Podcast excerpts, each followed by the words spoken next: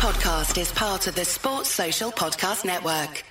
Hello, everyone. Welcome to the Overhaul special, uh, Sky Sports Fantasy Football, uh, courtesy of Fantasy Football Scout. I am Luke, and joined as ever um, by Niall. How's it going?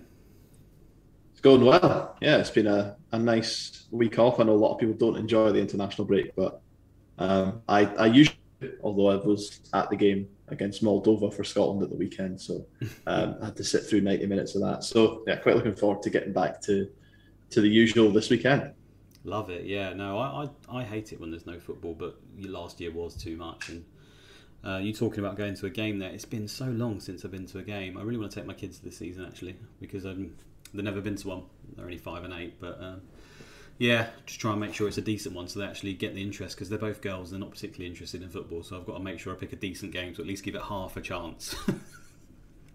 Yeah, well, definitely don't take the Scotland game. Don't worry, that was not on the agenda. That was not on the agenda. Although, to be honest, I think England versus Andorra, I didn't watch it, and I know they won 4 0 in the end, but I think that was an absolute bore fest as well.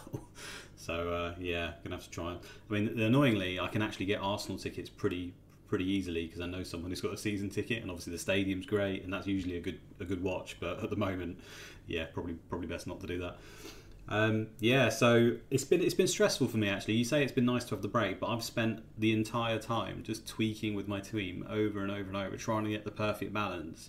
And I'm not sure there is such a thing as perfect. Like no matter what I do, I'm always unhappy in one area, and then I'll come back and change it. And it's probably not good for my health, but I'm sure there's a lot of people uh, watching and listening to this that feel the same. Um, so that's kind of the point of this pod, really, is just to talk through some of the sort of yes or no's we've got, or the what, what our thoughts are on current players, and, we have to bear in mind as well. We're um, we're early in the week. We've got press conference coming up. Um, you know, things could dramatically change.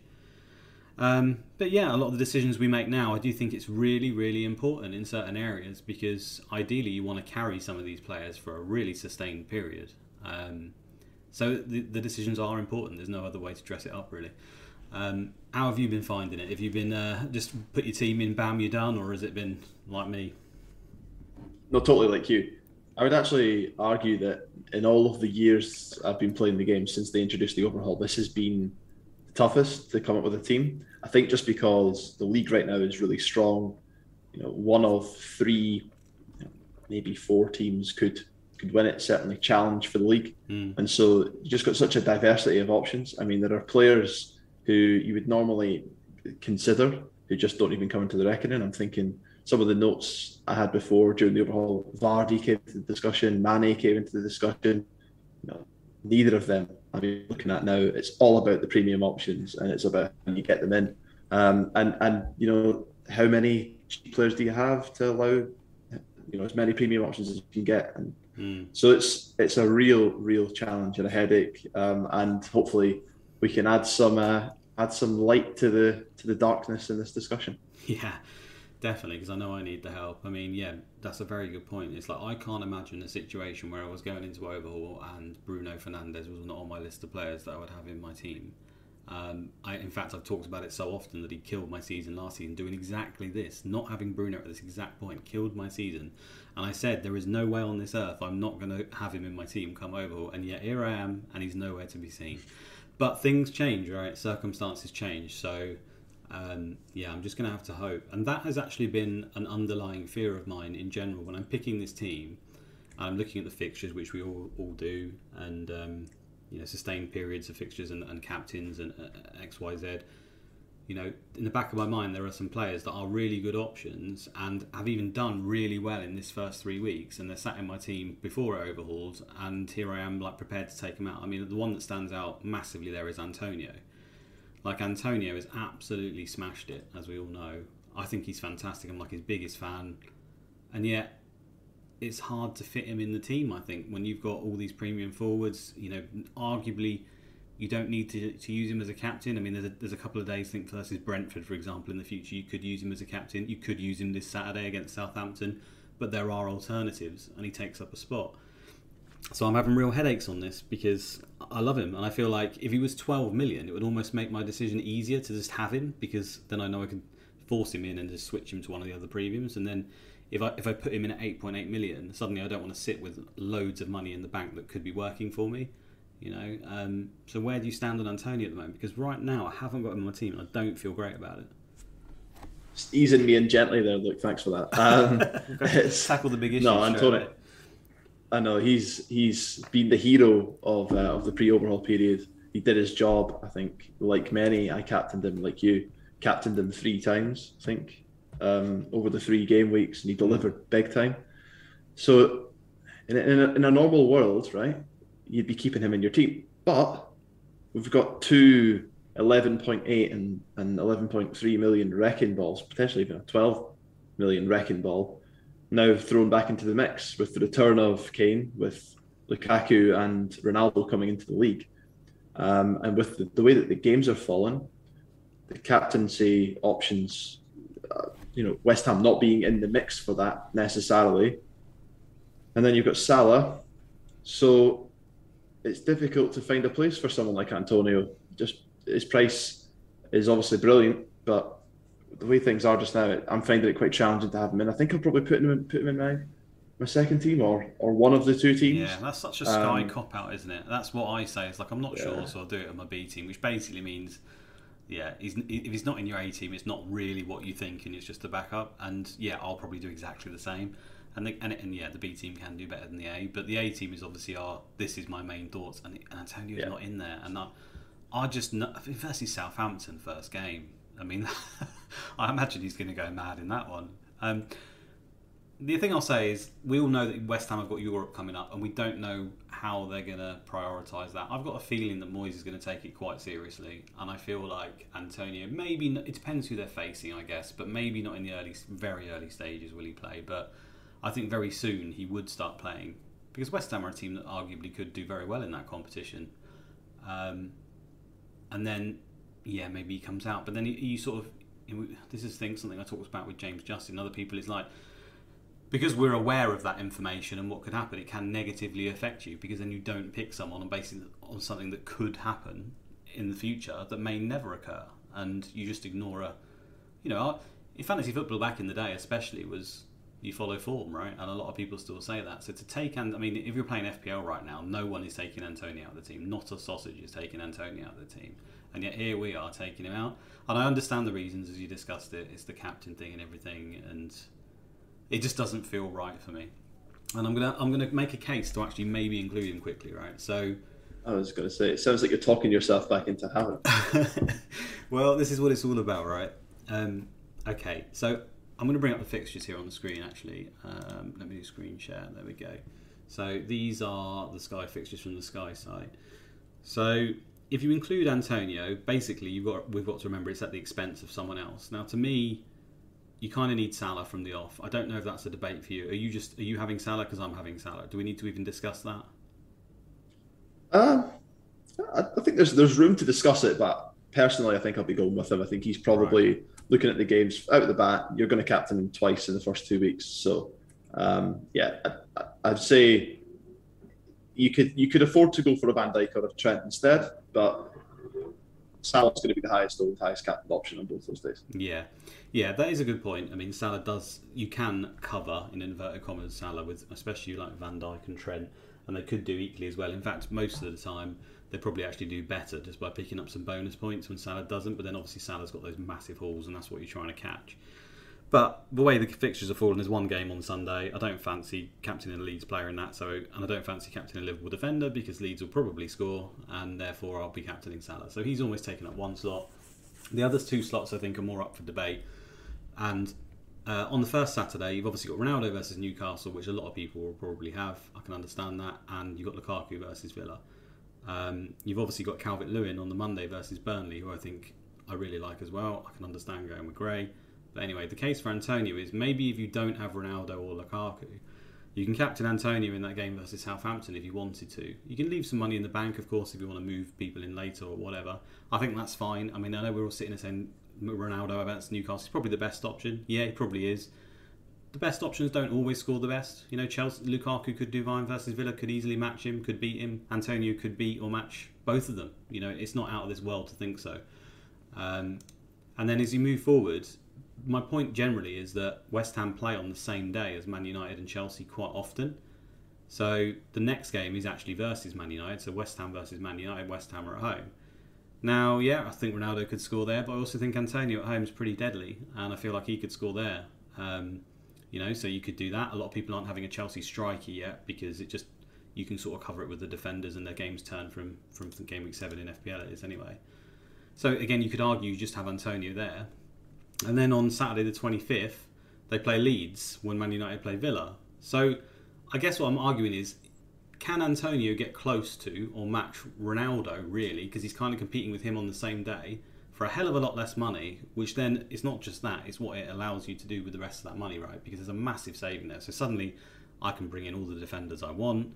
You know I can have Fernan Ferran Torres you know I can have all the secure defenders I can have Azpilicueta I can have Dias. I can have people I, I pretty much know are going to play and I'm basically you know it, it's I don't think it's that crazy to think that Antonio, given the form he is and the way he's playing, could get close to Ronaldo. Do you see what I'm saying? So I think there's a slight. I, I, totally see what you're saying, but let me just give you the, the devil's advocate role on the other side, Please right? Do. so let's assume do. that you're gonna you're gonna have if you're gonna have if you're gonna have Antonio, right? So he's eight point eight. I assume you're also gonna have DCL. Um. And you're talking about what you can do with that additional budget. Mm-hmm. Invest it in a, a big defense. You could get, you know, you could have Dias and Cancelo and Van Dijk and if you wanted to in that back four. It'd be Azpilicueta, Azpilicueta, Dias and Trent I could do, for example. And that's absolutely lovely. Like you know, that's brilliant. But for me, it feels like you're painting yourself into a corner a little bit with only one premium option, mm-hmm. Presuming you're going to spend all that budget. I mean, if you were to hold some back and you were going to have DCL, say for the Everton games, you could maybe upgrade him um, up to a Ronaldo or a Lukaku or a Kane. But the problem is, with the approach that you're outlining there, spending all that budget, yes, you're going to get a great defence, but you're potentially riding with only one of those four big hitters for a yeah. number of number of weeks, mm. and like that's that would give me sleepless nights. so like as much as I think Antonio is a great option, I just I just can't see myself captaining him where I probably would captain, say, Ronaldo at home to Newcastle. I don't think I would captain Antonio away at Southampton. That's not to say he wouldn't.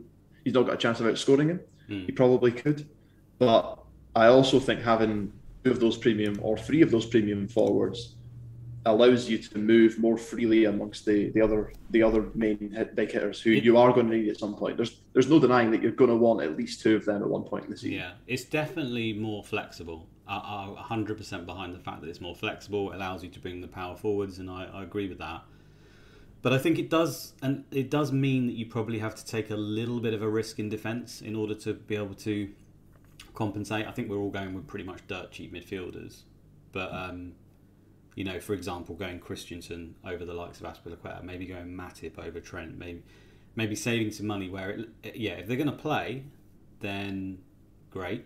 You know, you you've basically spent one or two million extra if you buy the, the more expensive counterpart for almost no reason if they're going to match the game time. But then maybe you're leaving yourself a little bit short there as well. So I think that you can argue it both ways. And come back to the fixtures very briefly. Sunday, the 3rd of October, West Ham are at home to Brentford. Now you've got Spurs at home to Villa. I don't know how many people will have Kane by that point.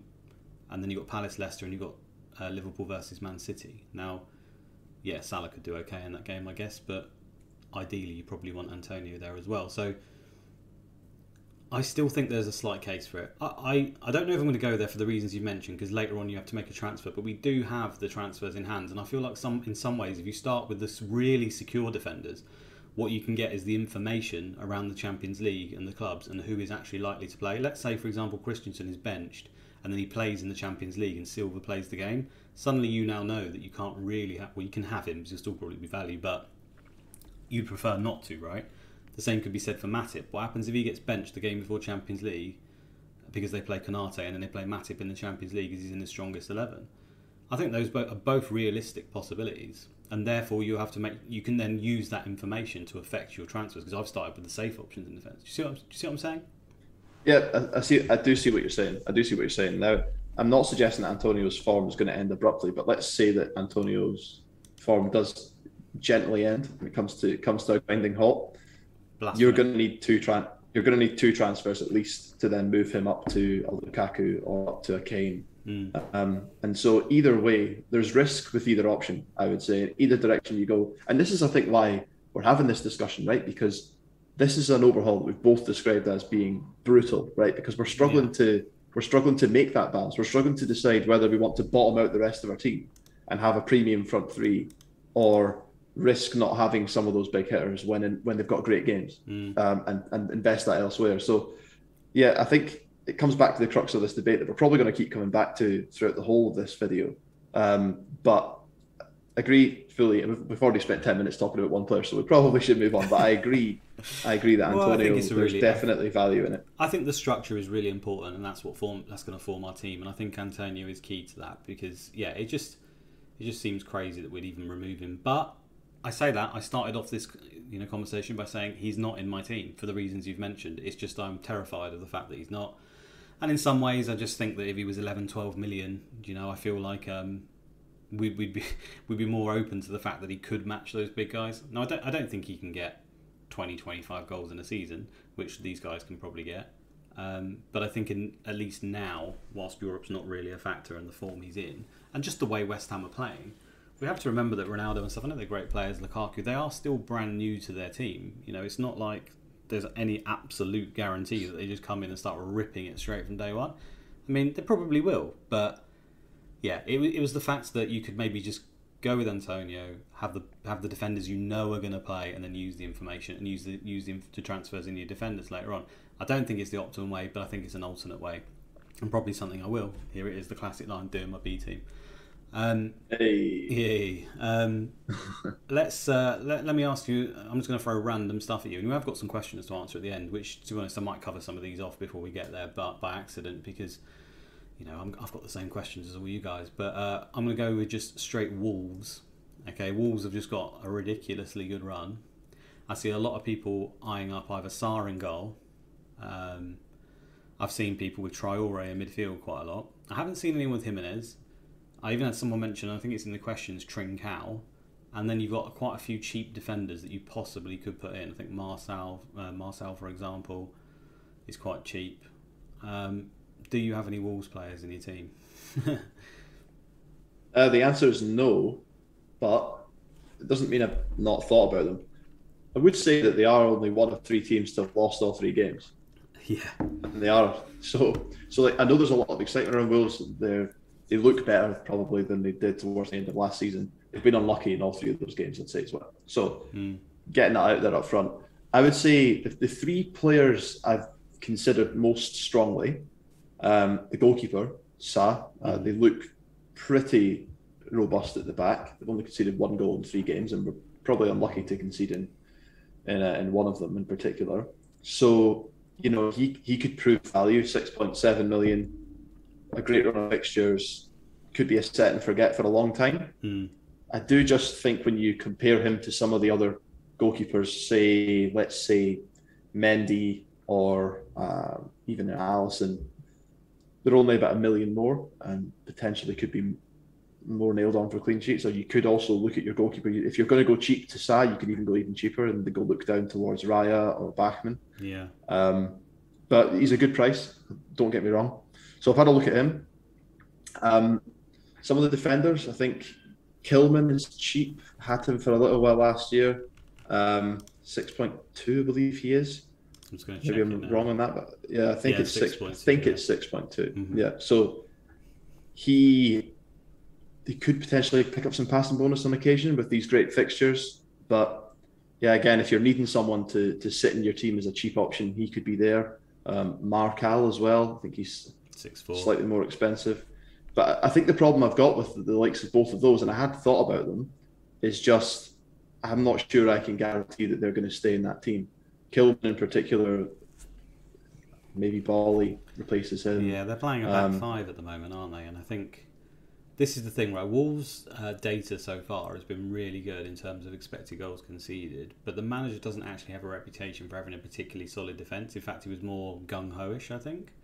So is it just because you know it's worked out that way and it's a little bit of luck? Is it just because you know he's decided he's going to play differently? Is it because the Wolves players are naturally like that under Nuno? I don't know the answers yet.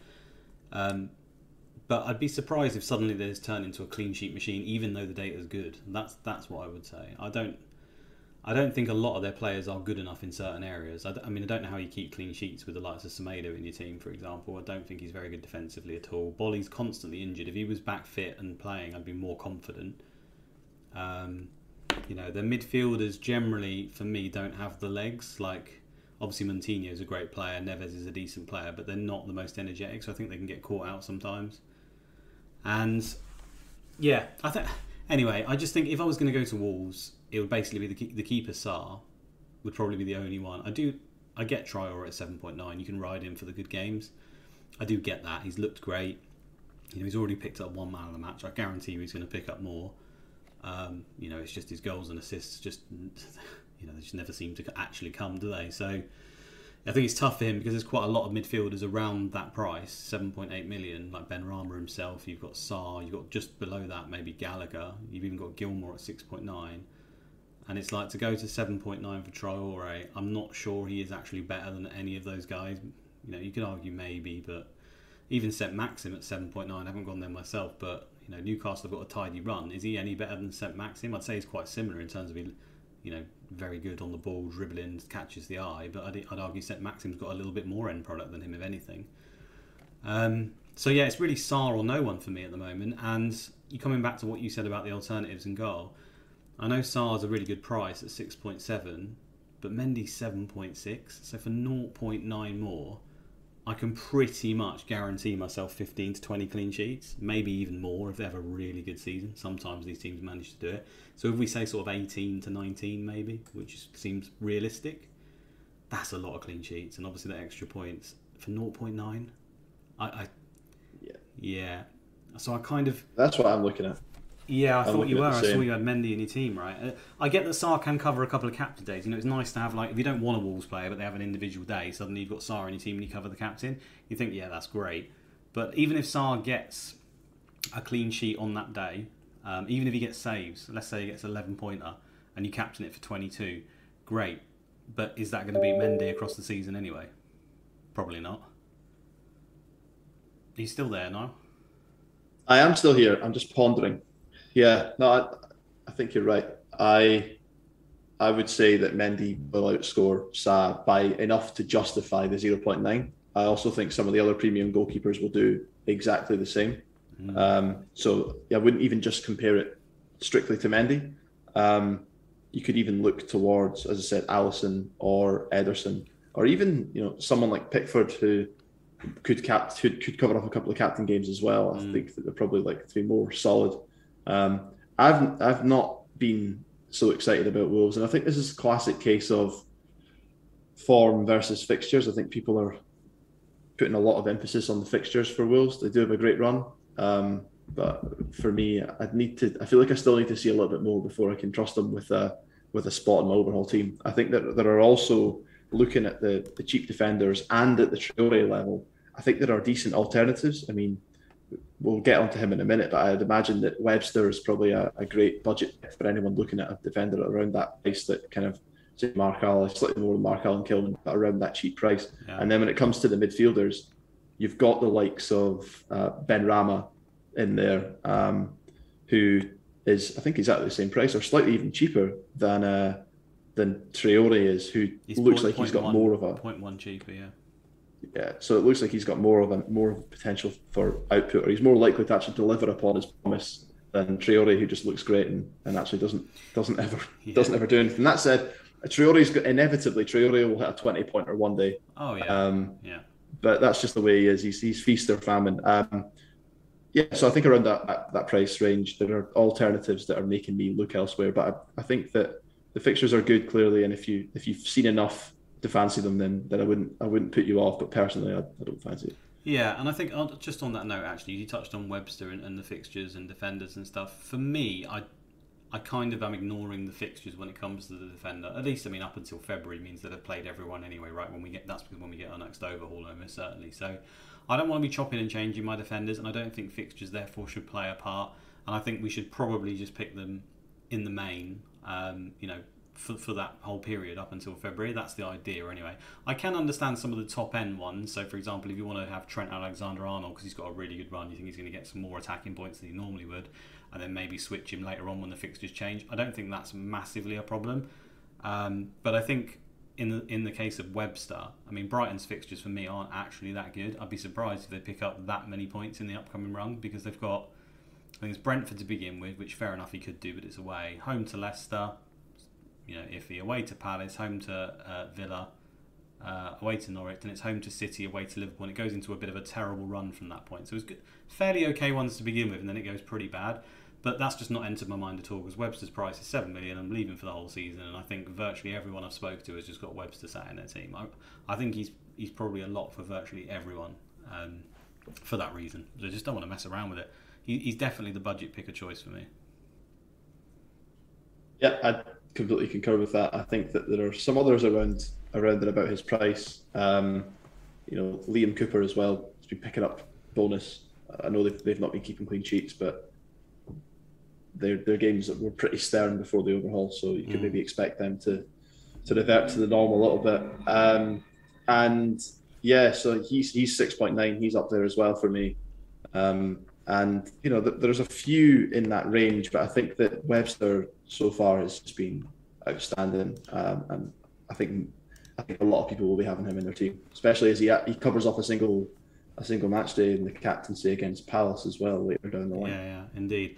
I do think if Duffy if Duffy ever does come out of the team, which I'm not even 100 percent convinced he does at this point, um, Webster, you know, might not get as many passes because Dunk maybe will start hoovering him up a bit more when he plays central, but even then, I still think the value is too good. Uh, Duffy at six point six. I saw. I'm still interested in him. I'm not. I'm completely convinced that he just disappears out of the team. He scored again the other day for Ireland. He's such a threat from set pieces. But I suppose it's just we come back to like, do you want to be messing around with players at that point? Do you want to leave him in and then he just doesn't play and you want to take him out? So I'm probably just not going to have him. But I wouldn't be surprised if he stays in a lot longer than people think. Maybe even permanently if he earns the spot. Because I think Dan Burns out for like eight weeks and you know, Lamptey's you know, perennially injured, injured, and Veltman could play right wing back. So I'm not, I'm not sure that it's just going to happen just like that. To be honest with you. No, I don't think so either. I think Veltman came on in the the Everton game. I think he was the one who gave away the penalty. He looked a bit rusty. Um, even then, I suspect he's probably going to be deployed more at the wing back position. You've got Dan Burn, who the last I read was seeing specialists about a, a knee injury, so it could be a long, a longer term, medium term um, injury for him that keeps him out for a while. Duffy's been pretty solid. He's been getting plaudits, um, and he's taken up that middle spot at six point six. So, I mean, I, have actually considered having him in, um, in, in some drafts, possibly in again the famed second team.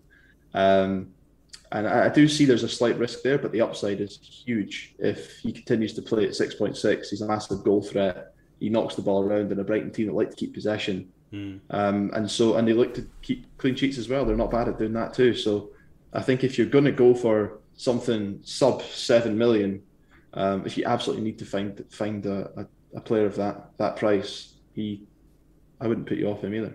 No, I think we say we don't want to mess around and use transfers there, but I think his place is safe for a little while. And given how much of a goal threat the guy has, I don't think it's the worst idea in the world. You could have him in, and let's say he does get dropped later on you know, it's not a massive problem if he misses one game at 6.6 million and you think, oh, okay, what have I got to do here? As long as by that time we'll have more information, of course, so there might be other options around that price. I mean, there already is a few people that you could go to, sort of the Brentford lads, the Watford defenders, etc. So it's not like there's a complete no um, get out of jail cards, but by that time we might have enough information to say that there's a really good option that you can move to or whatever. So yeah, I, I don't hate that at all. Um, I was going to say I'll throw a few names at you actually that have because I think we all, in the main, have got the same core really of the most expensive players. We all know we're probably going to have, you know, the Salas, the Ronaldos. You know, you're going to have a Kane at some point. You know, Calvert Lewin, Antonio up top, up top. I think that's where you decide. You decide on your front line. You decide on your defenders, um, which usually will involve Webster and and the likes of Chelsea, Liverpool, City, along along with them if you can. And then you sort of the midfielders is where all the variety is, I think, um, and where you can take a few punts. Now I noticed there's a name that you had in your team when you showed me the draft the other day, and uh, I must admit I've been tempted by it because you've been playing so well. So why don't you drop the bombshell now? Because I don't know how confident I am to actually go with the guy, but it wouldn't be surprised knowing your track record now that this guy just ends up being like the best Sky player ever, and then as a result you just absolutely smash it. So go on, drop the bombshell. Right. Well, okay. First of all, I realize people do like to take advice from these podcasts, so I'm taking. I'm just going to get up there straight away. I'm taking absolutely no responsibility for how how well or badly this guy this guy does. He was in one of my drafts. I don't think he's in there at the moment anymore, but uh, but but he might make his way back in. I'm still thinking about him. Actually, I was. I look at my tabs that are open, and his name is searched in there. So feel like I've, I've built it up quite a lot, building the suspense. But it's Elyounoussi. I think that's who you're referring to, right? That's exactly who I'm referring to. And That's exactly who you're referring to.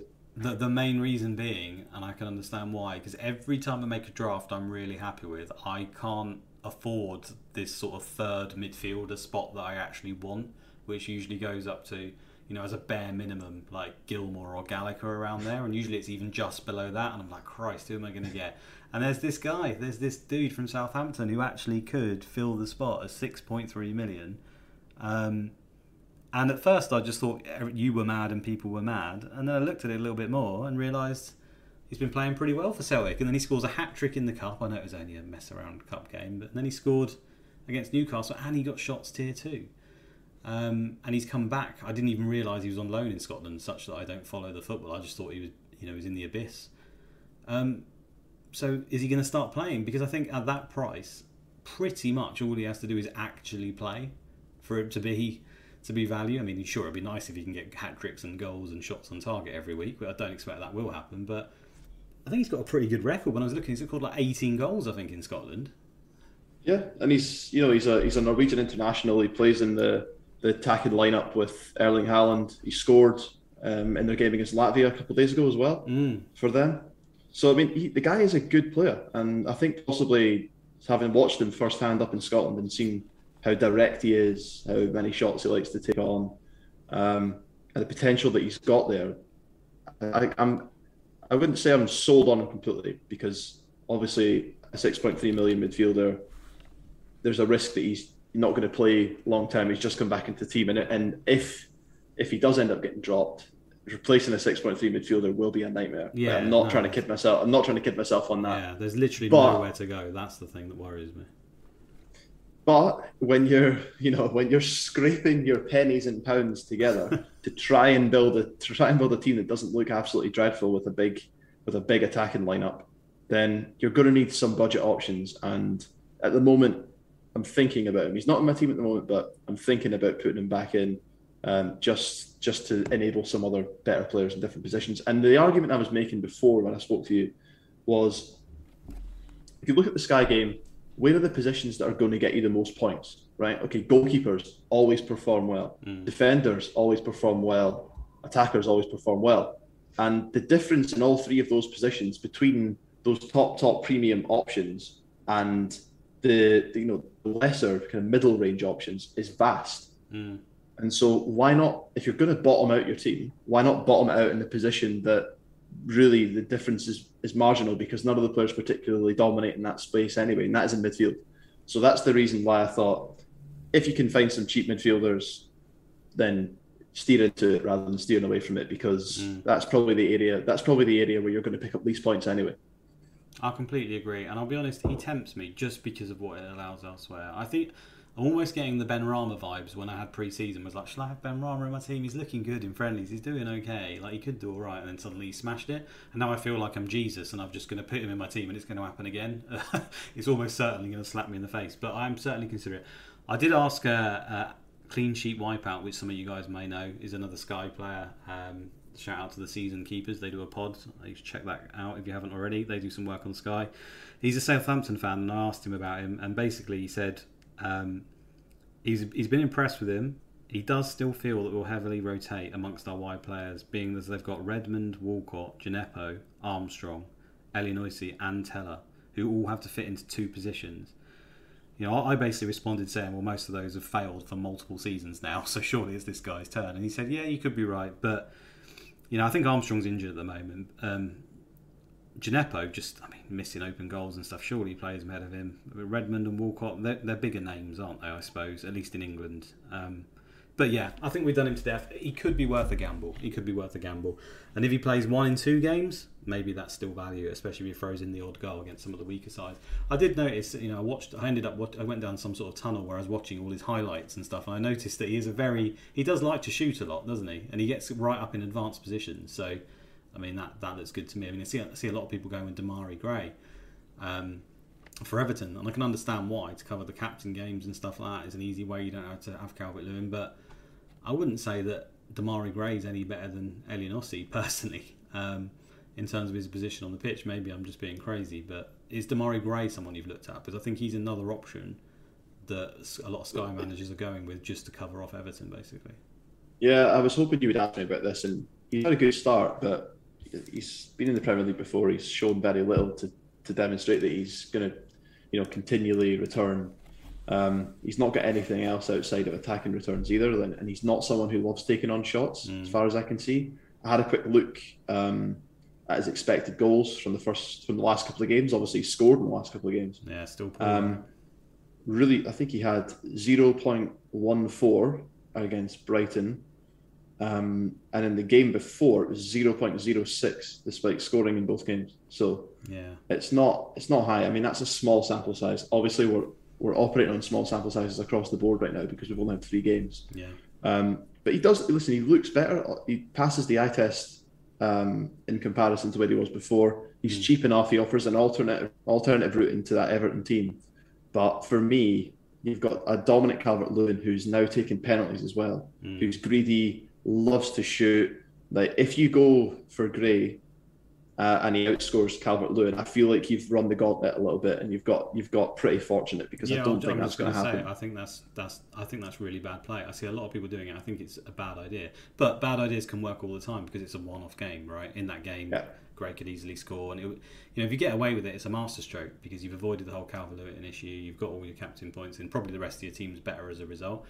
Um, but I think in terms of bookies odds, everything else, Calvert Lewin on the, on these these games you know, he generally just gets the one goal shots on target, 10 points. That's like a 20 pointer straight away. Possibly could get more in those games. And then it doesn't really matter what, what else you've done in your team. If you've gone grey and he just gets the four point as captain, that's a big loss of like 18, 20 points off the straight straight away. And Everton have got a sustained good run for me with a lot of good home games. So I don't know if I'd want to use him again because you might want to use him again. For example, home to Norwich, you can do. I think there's an away to Wolves one if you would if you were to keep him in your team for longer. So you, you could arguably end up having Gray in the, in the picture for two captains or even three, which I don't feel comfortable with personally. Um, I get it, but I, yeah, it's not, it's not one for me. Um, is there any other players you wanted to throw my way that you've been sort of heavily yes or knowing? And I am looking at one on my screen, so I'll, I'll, come I'll come back to you if you don't mention his name. But yeah, anyone else you want to throw in my way that you, I've been debating oh. all week? so let's uh, let's just go in with the, the hard stuff, right? Because I know this is a question that we've had on on Twitter at least at least a few times. I'm just going to say his name, and I want you to digest. So, uh, and then I want you to talk about it. So, Ferran Torres, go on. Give me your thoughts. oh God, that's a tricky one as well. Um, he's in he's in my team, so therefore I'm backing him. My I get the fear and the fact that it's the fact that he's quite expensive for a midfielder at 9.1 that therefore you probably have to have a knock-on effect elsewhere in your team. That's my biggest issue with him. I'm not even worried about the fact that he might not play the odd game which let's face it for me to sit here and say he's definitely going to play under pep you, you just know i'd be crazy straight away.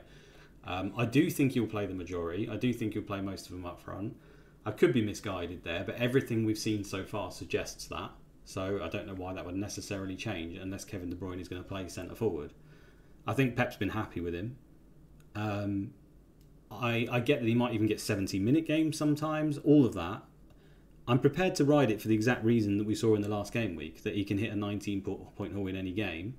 And I think if you just leave him in, even if he gets benched two two games in a row, unless there's a, you know Kevin De Bruyne scoring hat tricks up front and it just looks like there's no chance, I'm just gonna leave him in because he's Man City striker. They literally have not signed one. He is their striker at the moment. Like it could change, but right now it's not changed. So I'm to have him in my team. Uh, I know the fixtures are bad. I don't care. I think Man City can beat, can win those games anyway. And the only thing that brings me back to maybe not having it is just that fact I mentioned about the structural issue. If you put that money into him, you probably make a sacrifice elsewhere. And then if you then have to come off of Ferran Torres, you probably go lower, and then you have more money where you probably want to upgrade a defender. So in the end, it might result in two transfers if it goes wrong. So that's the only thing that's in the back of my mind. But I like him a lot. Yeah, I concur. I like him a lot too. Um, I think Guardiola was given interviews recently and was talking about Torres, and I think he said that Torres had the smell for goals. They are so. So personally, if you're offering me someone who's absolutely stinking of goals and is going to be in that man, is going to be in that Man City team, and he's going to be playing up front, then I'm willing to roll the dice. But I do again, and we're coming back to this.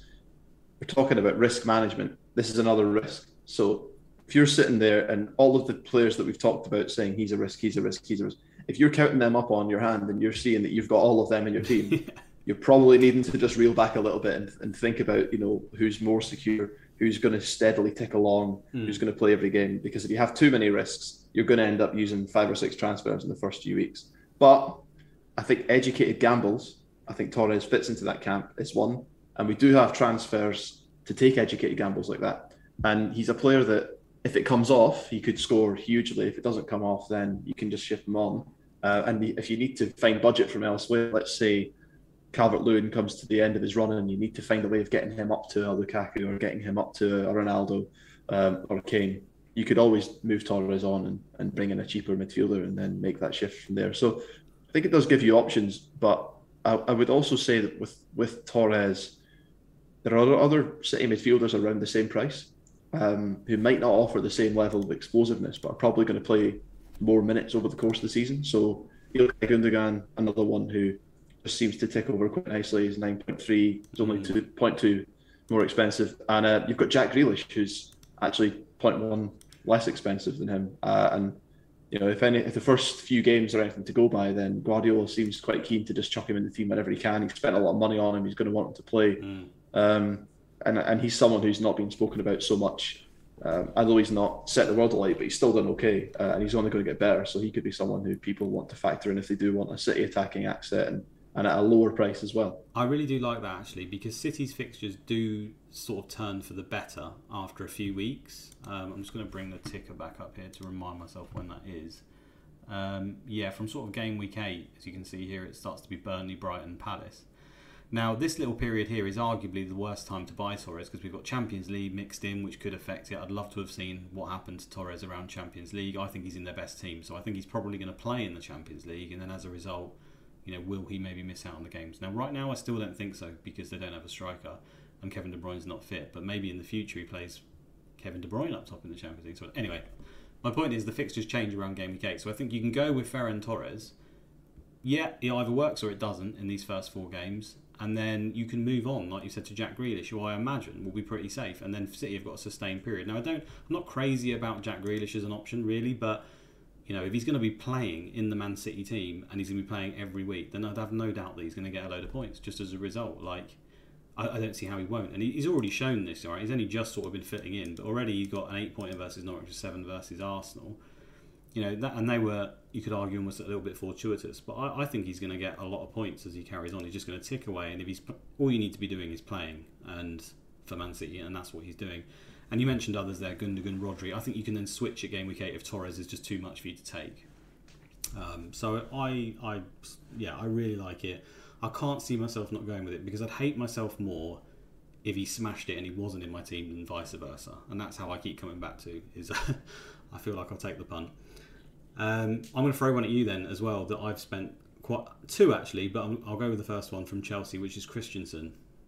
Now he's giving me sleepless nights. Should he be? Should he just be in my team and I shouldn't be worrying about it?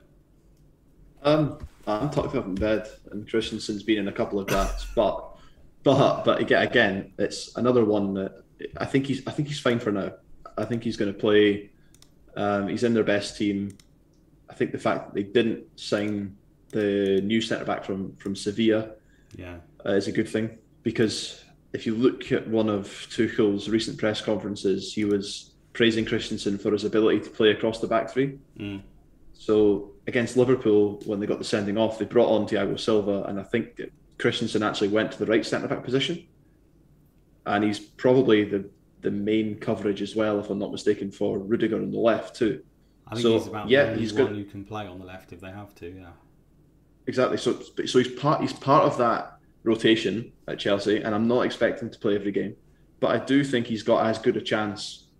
Um, maybe not as much as Azpilicueta or Rudiger. They're probably going to be more nailed on, but I think he's the next best option. So I think he's probably priced fairly. Would I rather have Azpilicueta for this for the you know the fact that he's nailed on and the consistency? Yes. Would I rather have Rudiger? Yes. But if I can't afford them, is Christensen a decent folly? I would say he is. So yeah, I think I think on balance he's he's a good option, but again, I would just be a little bit. I would I would just you know caveat everything with he may be rotated, but that's part of the normal process of being a Chelsea defender, Uh, and that's why all of us don't have Alonso in our team, um, but less so with Alonso because you've got the looming threat of uh, of Chilwell who could directly replace him, uh, and if he loses his spot, then that's that. But I think Christensen, he's got three places to play for, uh, and really there are four good centre backs going into three spots. So as long as he can beat one of them, I think he's in. Uh, and there's also the chance that Azpilicueta at times plays right wing back to cover for to cover for Reece James. So there's going to be, I think there's going to be plenty of game time for Christensen. Yeah, I do agree. I think he's played the vast majority since Tuchel took, took over. To be honest, and uh, it's hard to gauge it because Thiago Silva got injured, which he often does towards the back end of last season. But he's just played so well, so I think that's that's sort of come come into his thinking as well. He's, if anything, it probably surprised him how well he's done. Thiago Silva came off the bench the other day, um, looked fine, played well. For me, it comes down to the Champions League. Does he want to play Thiago Silva in Champions League games or the Premier League games? Because I don't think he's going to play that many this season. He is really getting on. Um, and ideally, they both play in the same position, right? They're both of their best position is right in the centre of that back three. So for the Champions League game, does he play Thiago Silva and therefore that benefits Christensen, or does he play Thiago Silva the game before the Champions League in order to play Christensen? I think Thiago Silva will probably going to play the Champions League games. That's where I'm thinking at the moment. I don't know that for sure. And like you said, Christensen could then actually slot into the right centre back spot if Azpilicueta gets the odd benching. So let's not forget he is 31 years old as well, or whatever. And uh, I know he was um, one of Tuchel's favourite, but he, I don't think he'll um, he'll play every game either.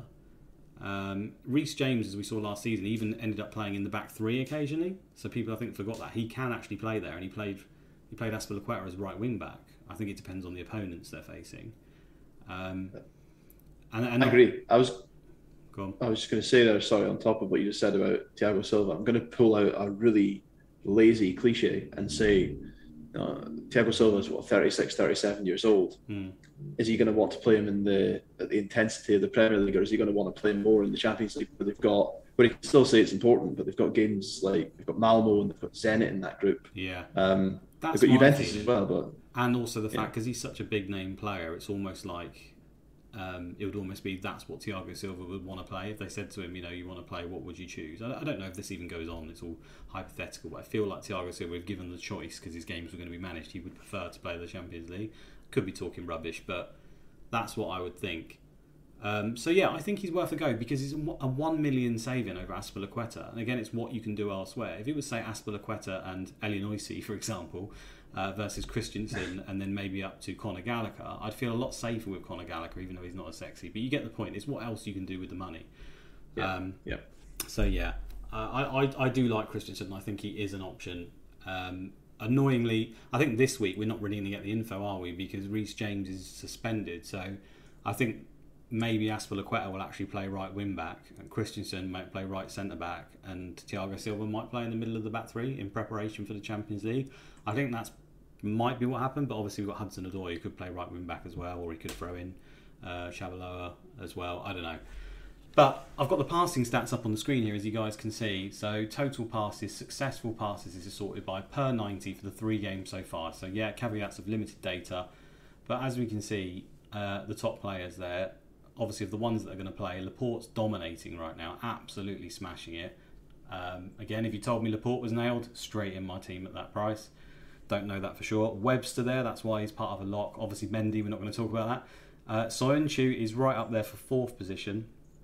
Um, I think a lot of that was due to that one game. I can't remember it was it was versus now, but he got about ninety passes in forty minutes. Um, which was a bit shocking. Now he does he does do good for passing, but um, I don't think it will remain that high because Leicester sometimes don't even make it. I think I think he'll drop down a little bit. Uh, and then we've got Dias. Obviously, I understand why everyone's got him. The usual likes of Man City and Chelsea. And Christensen's right there. Ch- is probably not going to play. Kyle Walker had played limited minutes there, so it's per 90. So Christensen's right in that top echelon, just as Thiago Silva last season was the very top of the tree. Last season, when he played the majority of the minutes, he was right at the top. So I don't think there's any doubt in my mind that he is picking up tier two passing in nearly every single game. Um, so, you know, does it matter if he doesn't play, gets a 0 0, if he then gets 10 10. 0, 0, 10, 10 is the same as 5, 5, 5, 5, 5, which you'll probably get from a less good option. You know, if you go Dunk, who's a great option, I think you're more far more likely to get a string of fours and fives from Dunk, and then you could just get a 0, 0, 10, 10 from Christensen. Does it matter? I don't think it does if you're not looking to captain him, and that's my caveat. If you're not looking to captain someone who's at 3 o'clock and you don't know whether they're going to play, then it doesn't matter if they miss the odd one when they're that good of an option. Probably not. Yep, totally agree. And I think that's where we talked before about where with the City defend, defensive options, could you have gone for a Cancelo to get a million saving over Dias? You probably could. You mm. probably could. Um, but I think the difference with this situation is is Azpilicueta going to play every game? Probably not. Is Dias going to play every game? Absolutely yes. And then if you look at the saving that you can get, yes, Christensen might not play quite as much as Azpilicueta, but is he going to play enough to probably justify the saving? I think so when it comes to Cancelo, he's going to play obviously less than Dias, but is he going to play enough to, to justify the saving? I don't know. So, so I, feel like the, the Christensen debate versus Azpilicueta versus, I say, a Dias Cancelo debate, I'm tending to lean more towards Christensen rather than saving the money from Dias yeah. and Cancelo. Well, also, if that makes sense. It's because of the captain as well, right? With Man City, you don't get to see the lineup. You want to captain a Man City player because you might not have any other Man City players in your option. Ferran Torres may have failed Everyone else is too expensive. You don't know who's going to play, so you have Ruben Dias. So you need your Man City yeah. player to be playing, right, as the captain. If you need a three o'clock captain and you're not seeing the lineup and you're putting on a Man City player, you're paying for Ruben Dias to make sure he plays, and that's why he's probably worth it. Whereas with the Chelsea defenders, yeah, you might want to captain a Chelsea defender, but I feel like we'll probably have Lukaku for the games we want Chelsea, and if not, you've got Rudiger there, where you just think, well, he's more than likely to play. So yeah, I think the captain discussion is important when we talk about that.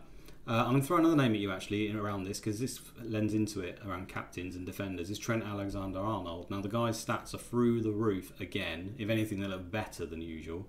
You know, Van Dijk is now back for Liverpool. You can even ask, uh, even say that Trent's role when Elliott's been at the team at least is a little bit more infield where he's getting more passes because he didn't always get passing. So it looks like he could potentially get even more there. So he's probably the best option he's ever been in his career, and yet he's not in my team. Should we have him? Uh, I mean, if we had an unlimited budget, he'd 100% be in my team. The games are good. I think it just, I mean, I feel like you're you're teeing these up for me perfectly. You just talked about the importance of having someone from City who you can guarantee is going to start the captain. Mm. I think when it comes to Liverpool, Salah's going to be the highest owned player in the game, and so Salah really, where you've got a good game for Liverpool, so I know you've got Brentford and Palace, I think, in the first couple of weeks, mm. and you've got Leeds obviously in that single match day.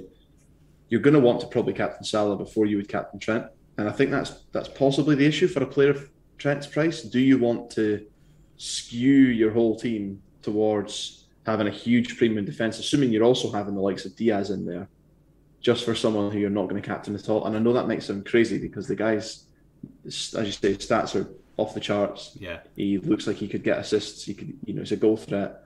Um, but just, I think it's it just boils down to that. It just simply boils down to that. If there's a player of that price, they need to be a captain option for me.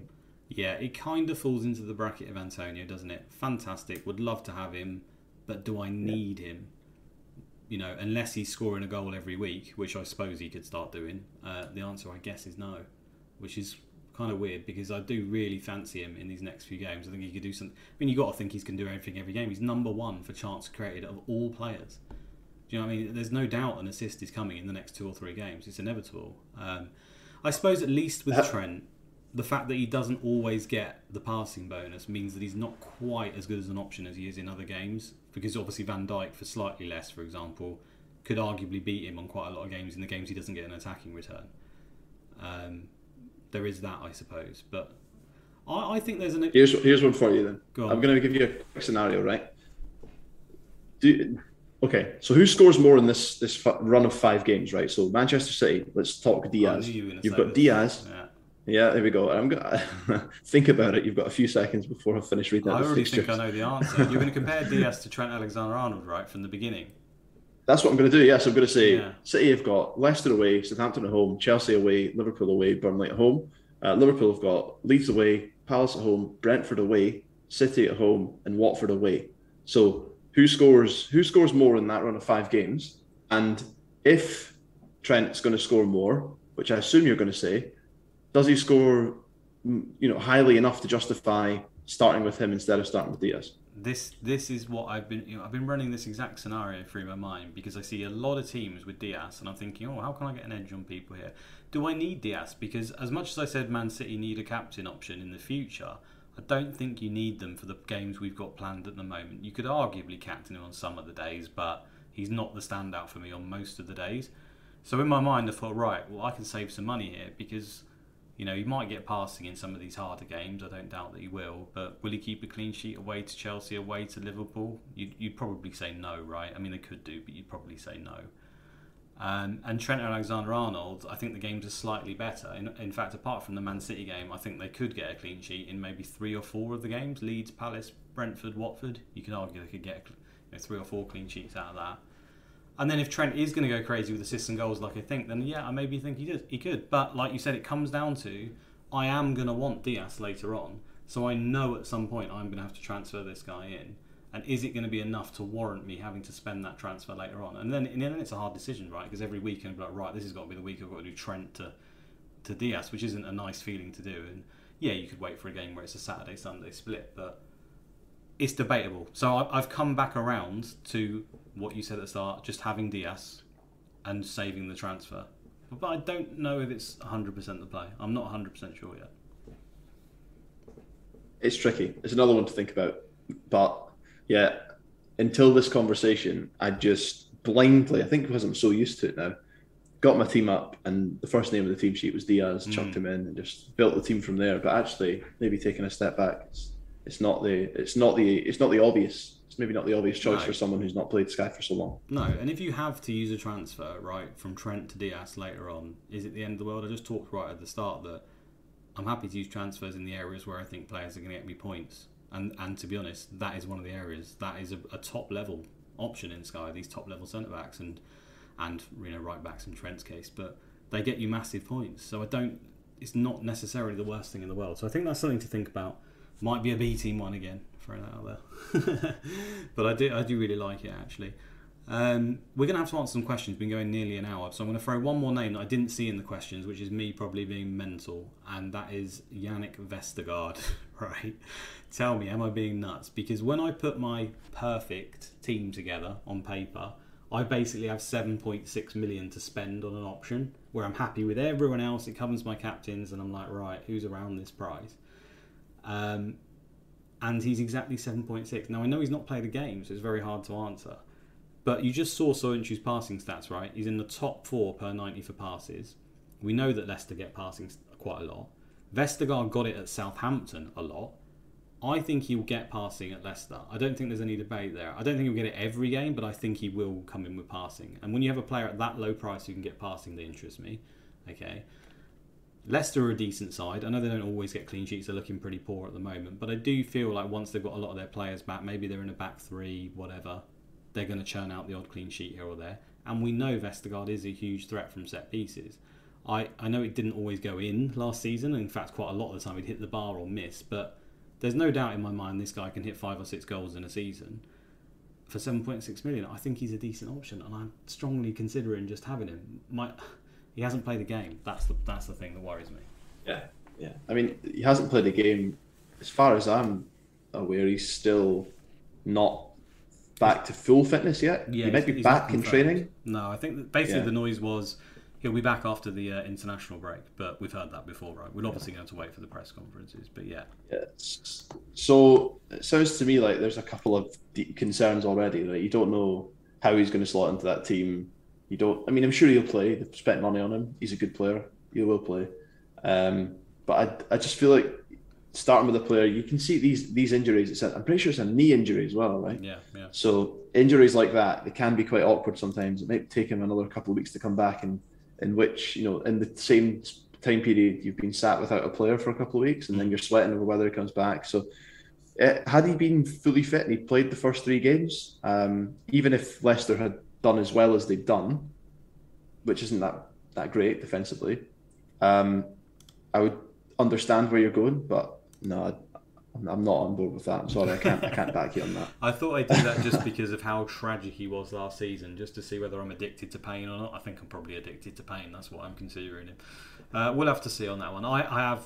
I have come to my senses, and he's not in my team currently. But again, he's be another one. I think if I just mention enough players and they do well, I can go. Ah, I told you so. That's why I'm doing this. yeah, no, I, I strongly have considered him though, and I guess we'll see. The games aren't that great, but I think maybe in the future you know, we want all these expensive forwards and stuff. Maybe you could come into the four because you mentioned some of these cheaper midfielders that we've got in our teams at the moment or in and around the conversation, like Benrahma at 7.8, you got Sarr 7.8, you got Conor Gallagher 7.8. Right, these guys could fail, right? They could just go off the boil, they could not be options, and then suddenly we're going to need more money in midfield, maybe, for the likes of. You know, Tielemans, who's a good option, I think. Um, James Ward-Prowse, I think, is a great option. Gundogan. There's lots of other options, slightly more expensive, that could actually be a lot better value over the course of the season, I think. And therefore, you're going to have to find some money elsewhere. So then suddenly, can you go Azpilicueta, for example, who maybe not be playing every game at that point, to Vestergaard, who's nailed on for almost two million less and can also pick up passes. Uh, do you know what I mean? That, again, hypothetical, but I think maybe in the future he's one no, to keep an eye on. I agree. I'm not ruling him out down the line. He's a big goal threat. If Leicester's fixtures are good, they do tend they're quite predictable. Leicester, I find, when it comes to passing. Mm. Um, you know, if they're playing against a team that, that, doesn't like the ball, they tend to do all right. If they're playing against a, a team that keeps possession, they, they, don't get passing. So if they've got a good run of games, maybe they get an individual captaincy day. He's the threat from set pieces. He sometimes picks up tackles. Yeah, I, I can see it, but yeah, not not now, not now, no way. Well, that, that's the one I was going to touch on as well. There with the captains is Leicester. They're kind of annoying because if they have an individual captain day, you think they're a good enough team where you want to captain them, but yet you don't really like any of their options. So I think he could maybe fit that bill because we've been there before, right? Where you, yeah, there's some teams where they have a Monday night game where it's I don't know Norwich versus Burnley, for example. And you go, well, I'm just going to ignore that. Everyone's going to ignore that. But if it's a Leicester versus Burnley game, you're thinking, oh, I probably want a Leicester player to be honest because they could go mad on that day, and and Vestergaard might fit that role later on. Um, yeah, I'm going to get to the questions then, unless there's anything else you wanted to cover before we moved on to them now. No, I think we're probably quite quite good. We've we've gone through a lot. I'm sure there'll be things that come up in the questions that we haven't covered yet. So 100%, that, and so. a lot of them we may have yeah. spoke about already. So um, Ben, FPL Ben, on the screen there. How many Chelsea assets do you plan on starting with, considering the fixtures, and if so, who? Um, so yeah, I'll send that to you first now. Yeah, good question. Um, I think I think at the moment I'm, I've got two, and the I think Rudiger, someone who everyone's been looking at. Um, I think I'm also considering if Lukaku was to be in my team, then obviously he he'd be I'm the, the other. I don't know if he's going to be immediately, but looking at the fixtures, Chelsea seem to be playing early on in the game week quite frequently, so it's difficult to find an opportunity to bring Lukaku in. So yeah, there's almost are... nowhere they've actually. You literally have to, well, from what I've looked, if you want him from the start of his good run home to Southampton, then you are going to need to take out either Ronaldo home to Everton or maybe leave some money in the bank and bring up Calvert Lewin, who's away to Man United to Lukaku. And that's what I've looked at doing the, the Calvert Lewin move, which is not ideal because you're not getting that extra game right. So part of me has thought, do it's, I just start yeah. with him? Which is what you're thinking there. Maybe I do. Uh, exactly, uh, exactly my point. And it's but the, the problem with doing the, the, the Calvert Lewin move is it's an awkward one because you're taking him out before he plays, and then also Everton have got another single match day coming down the line. Yeah, so, the game's decent. I think they play Watford the week after or something. They, it's another decent game. Yeah, I think. Yeah, so I think they've got Wolves. Is it the Wolves have got in the single match in the day single as well. So they've got away to Wolves. Yeah. Yeah, and then, they've got Watford before that possibly. So so it's it's not easy. So I think it's a bit of a make or break decision. If you're going to go with Lukaku, if you back him, if you think he's going to he's going to continue to play as well as he did in that, that Arsenal game, then you're going to have to pick him this week because it's going to be a while before you can bring him in without really doing something awkward that, that could bite you.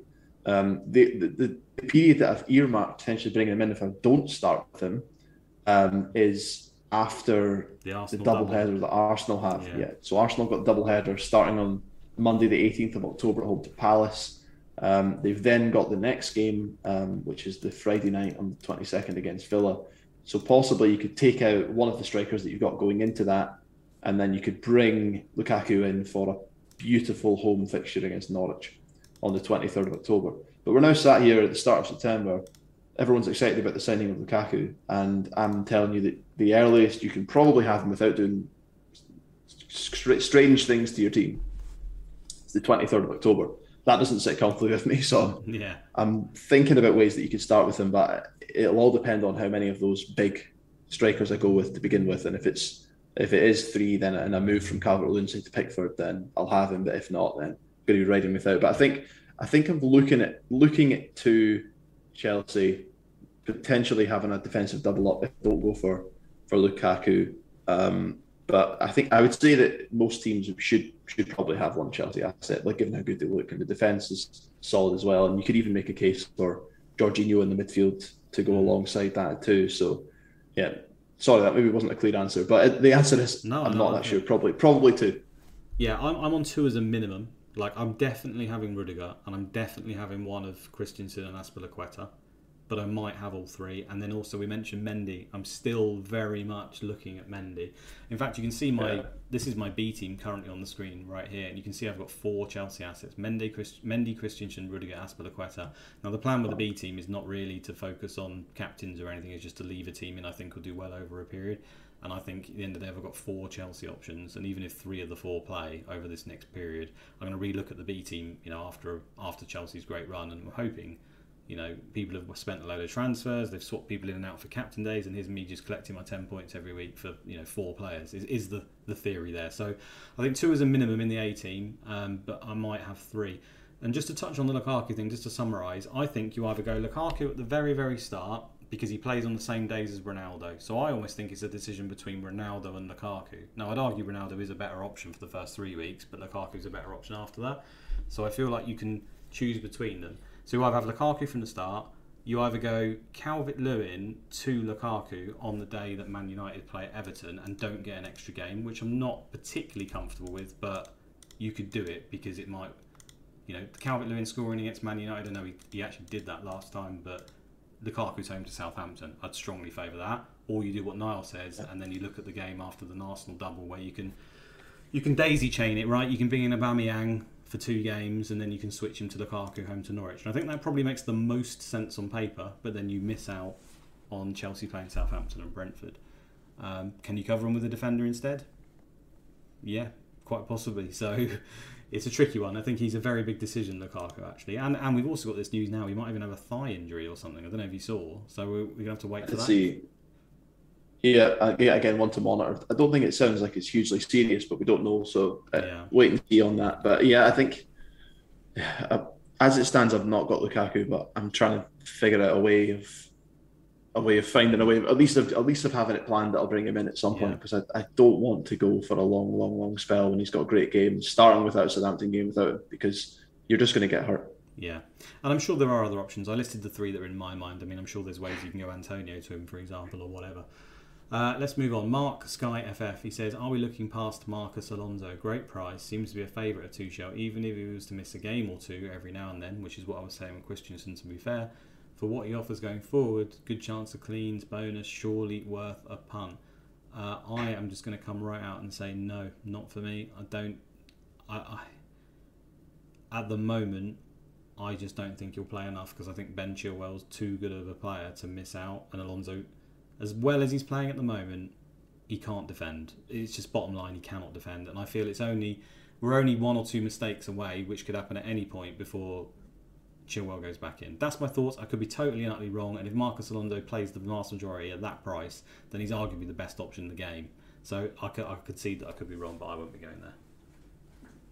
Yeah, same as me. I think Chilwell, obviously, Chelsea spent a lot of money on him, and I think he, I think I'm, I'm pretty confident that he's going to return as the, as the first choice eventually. Alonso's been playing well, but as you say, he's capable of being exposed. He tends to get exposed more when they play four at the back. So yeah, if he ever slots in at left back, then he gets he normally plays terribly. But in the wing back, he is good. So he, he might hold on to the position for longer than you expect.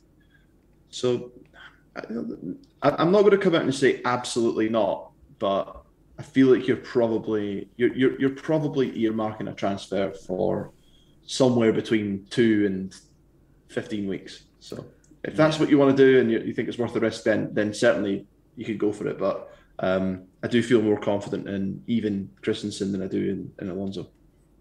Yeah, yeah, I, I totally agree. He, I mean, again, it might not be worth it. He might play the next two and score and get assists and everything, and it's like, wow, well, when he doesn't play, you take him out and you just run with the points. Fair enough, because if you'd done that on overhaul, you'd have been absolutely laughing.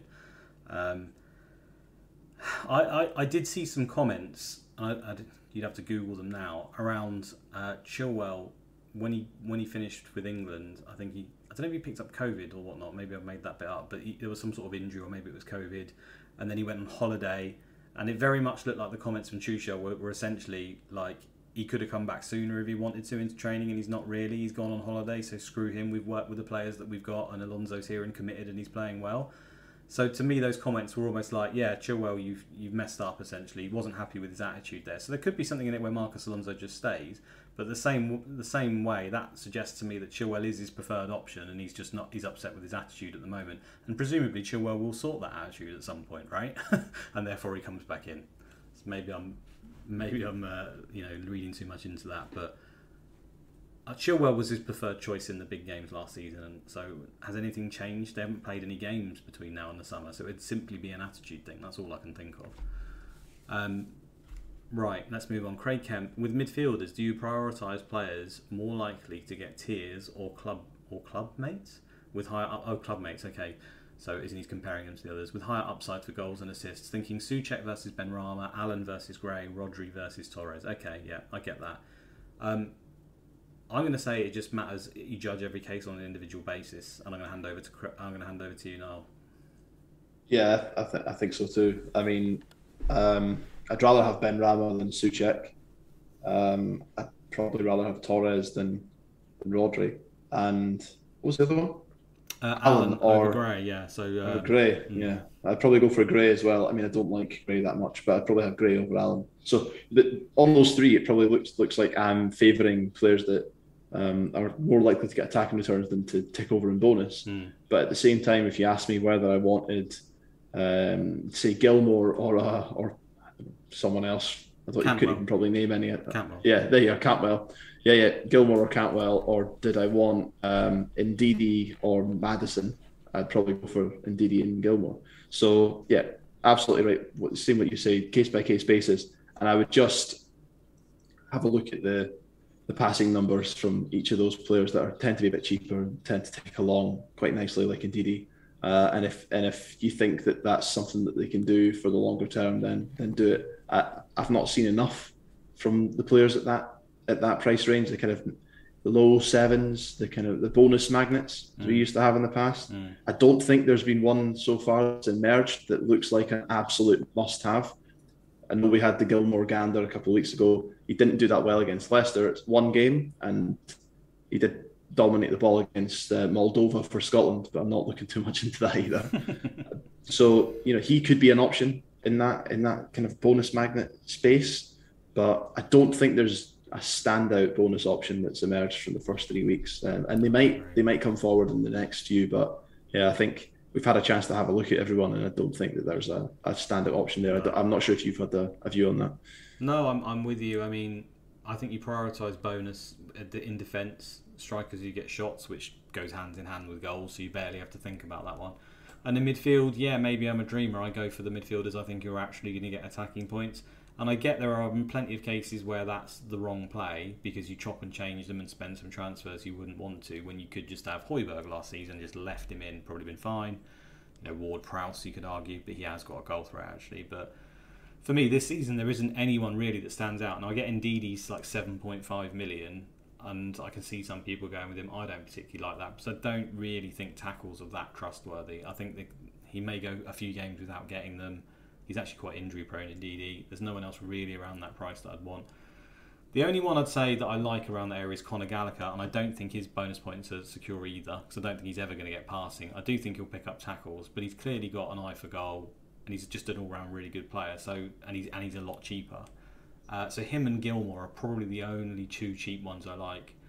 And I know Gilmour's after his initial thinking, oh, he's definitely going to be in my team. The next two games weren't great. Norwich's run after Arsenal, and maybe even including Arsenal, is actually pretty damn good. I wouldn't be surprised if I'm kicking myself for not actually going Gilmour in a little while. I feel like he's going to get hmm. man of the match still in games and, and stuff like that. So, yeah, but I know the general question was Soucek versus Benrahma, Allen versus Gray. For me, I'm with Niall. I prefer the guy who's more likely to get goals. And the, the bonus points in midfield is always over egged for me. Even the very best ones, right?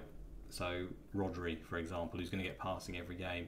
I'd still prefer Torres on the off chance that he gets more more goals and assists. You know, even if they were the, even though Torres is more expensive, I still go with Torres. So that tells you everything, I think.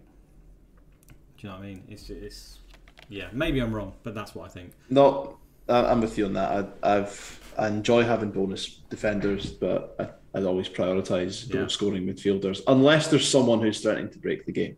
Yeah. Um, I think that when you've got some, for example, last season, um, Gundogan when he was playing the deep role, but he was also taking penalties. You know, when you somebody got someone who can offer you both, or when De Bruyne is is firing on all cylinders again, someone who can give you both bonus potential and consistent attacking mm. returns, then yeah, that you absolutely go with that. Yeah. But yeah, I, I, don't think I don't think it's clear if there's any budget assets who right. are going to keep churning out bonus. But Gilmour, Gilmour's still in there for me, and he he's going to threaten to be in my team. I think. Yeah. The only other one I will throw out there is actually Romeu at 7.7 million. He's gone under the radar. He was injured the whole back end of last season. He was very good last season for this. It's the same manager, it's the same position. Nothing's changed. You know, he came back, he got tackling tier 2 versus Man United in a hard game, got a 5 pointer. Then he got passes tier 1 versus Newcastle and got a 4 pointer. Now, again, I don't think the bonus are guaranteed with Romeu, and the price is a little bit more than I'd probably want to spend for it, but he will tick over with fours and fives in, in the hard games, easy games, whatever. So, yeah, he's another one I'd throw in there alongside Conor Gallagher and Gilmour. They're probably the only three I've looked at. There might be others. I mean, there's the DM for Watford who's really cheap and stuff. He hasn't got any bonus yet, but you'd like to think that if he was doing his job properly for Watford, he would start picking up tackles. So I think he's like 5.7 or something ridiculous. So I think he could do really well. Um, but he's not done it yet. Uh, Auto Recluse has said Guaita has somehow found his way into my draft. What WTF is wrong with me? uh, I can I can relate to this because I had Guaita last season and it was over Martinez and that cost me oh. cost me probably like a top 30 finish to be honest given the difference in points there. Um, yeah I actually understand this. I understand why he's got him in his team but you're going to tell me no because I saw by that shake of the head. No I want to hear your explanation. I'm intrigued. It's not a good one. It's not a good one. Um, I just think because there's no real standout keeper I don't think that you need to worry too much about this area, and it is a little bit of a lottery. So I think that's the first point where it's not going to punish you as much. I don't think at this stage. Six point six million is quite cheap. You know, I think that's pretty cheap for him considering. Um, you know, they're more they're one of the more established teams in the Premier League. Um, they do often churn out sort of ten to thirteen clean sheets a season, regardless of what you think about them. I know they've changed the manager, but I wouldn't be surprised if they did that again. Uh, he gets a lot of saves, okay, and Palace are annoying for individual match days. They happen quite a lot, so I feel like if you've got him, you can you can utilise him. They've even got one in our planned list at the moment versus Brighton. I know you could just do Webster, I think it is, but um, you could you could use him. But more than that, it's to do with the fact that their team now has changed. It's got a lot better. They've signed a lot of good players um, their defenders look solid. I think Andersen's a really good player. The other defender they've signed looks good. They're getting high passing numbers. Guaita gets quite a lot of passes into them and stuff. He's more involved, and that doesn't affect him for this. It does for FPL actually, more likely for bonus. So I just feel like there might be a better team because once all their team is out on paper, with Edouard up top, come from come from the Scottish League, so he must be good, right? Uh, you got Gallagher in midfield. You got Olise coming in. You got two good centre backs now. I think he and the fixtures are bad, but I feel like they could sort it out and Palace could surprise us and do all right. Yeah, I mean they could, they could, but it sounds like a lot of they could do this, they could do that. I mean, my, the evidence I've got is they've, you know, they've played three games. Granted, he got the clean sheet against against Brentford. Um, he could, he could, he could be okay, but I, I don't know why you would go for him when you could have uh, Sanchez. Sarr for point one, Sanchez for point left. Sarr, Sarr for point one, but but yeah. then you've got Sanchez Sanchez, who's actually cheaper, and has a Yeah, he won't get You know, saves. track he? record. He won't get saves like Guaita. Guaita will get some saves. yeah. I suppose he'll get some saves. Yeah, uh, yeah. I mean, Raya will get some saves. Bachmann will get some saves. Uh, they're all That's a good cheaper. Like, a good point. yeah, I, I think I think fair enough. It it's not it's not. I'm, I'm not going to be convinced. You can, I appreciate you putting the effort into trying to get it, but there's no there's no absolutely really- nothing you can say. I worked really hard at that. Cheers, mate. Um, yeah, no, I, I- haven't. I haven't got him real close. I've looked at them though. I'll admit that I did look at him briefly. There was a brief moment where I, I dreamt up this scenario you just heard, where Palace turned into a decent team, and he was in my team for about thirty seconds, and I, then I just slapped myself uh, and took him straight out. So uh, yeah, I'm going to say a no on that one as well. Um, so we got uh, Mark Edworthy, Sky Podcast. Can Bruno and Antonio cover Ronaldo and a 7.8 million midfielder? So yeah, that's that's probably trickier than it should be for me. I see everyone on Twitter saying Ronaldo and a 7.8 million midfielder. So I think that's probably what you're going to say and what most are saying. But the fact that Yeah. you slipped Antonio in there straight away, you know how much I love that guy. I'm thinking, oh, maybe not, maybe not. Maybe Antonio can do a job there. Uh, this very much depends on what Bruno's output is going to be compared to Ronaldo, though, right? Agree. Um, yeah, I think he he could. He absolutely could, but I don't really fancy not having Ronaldo if he's going to be captained by everyone and he's and he's going to be hunting goals down.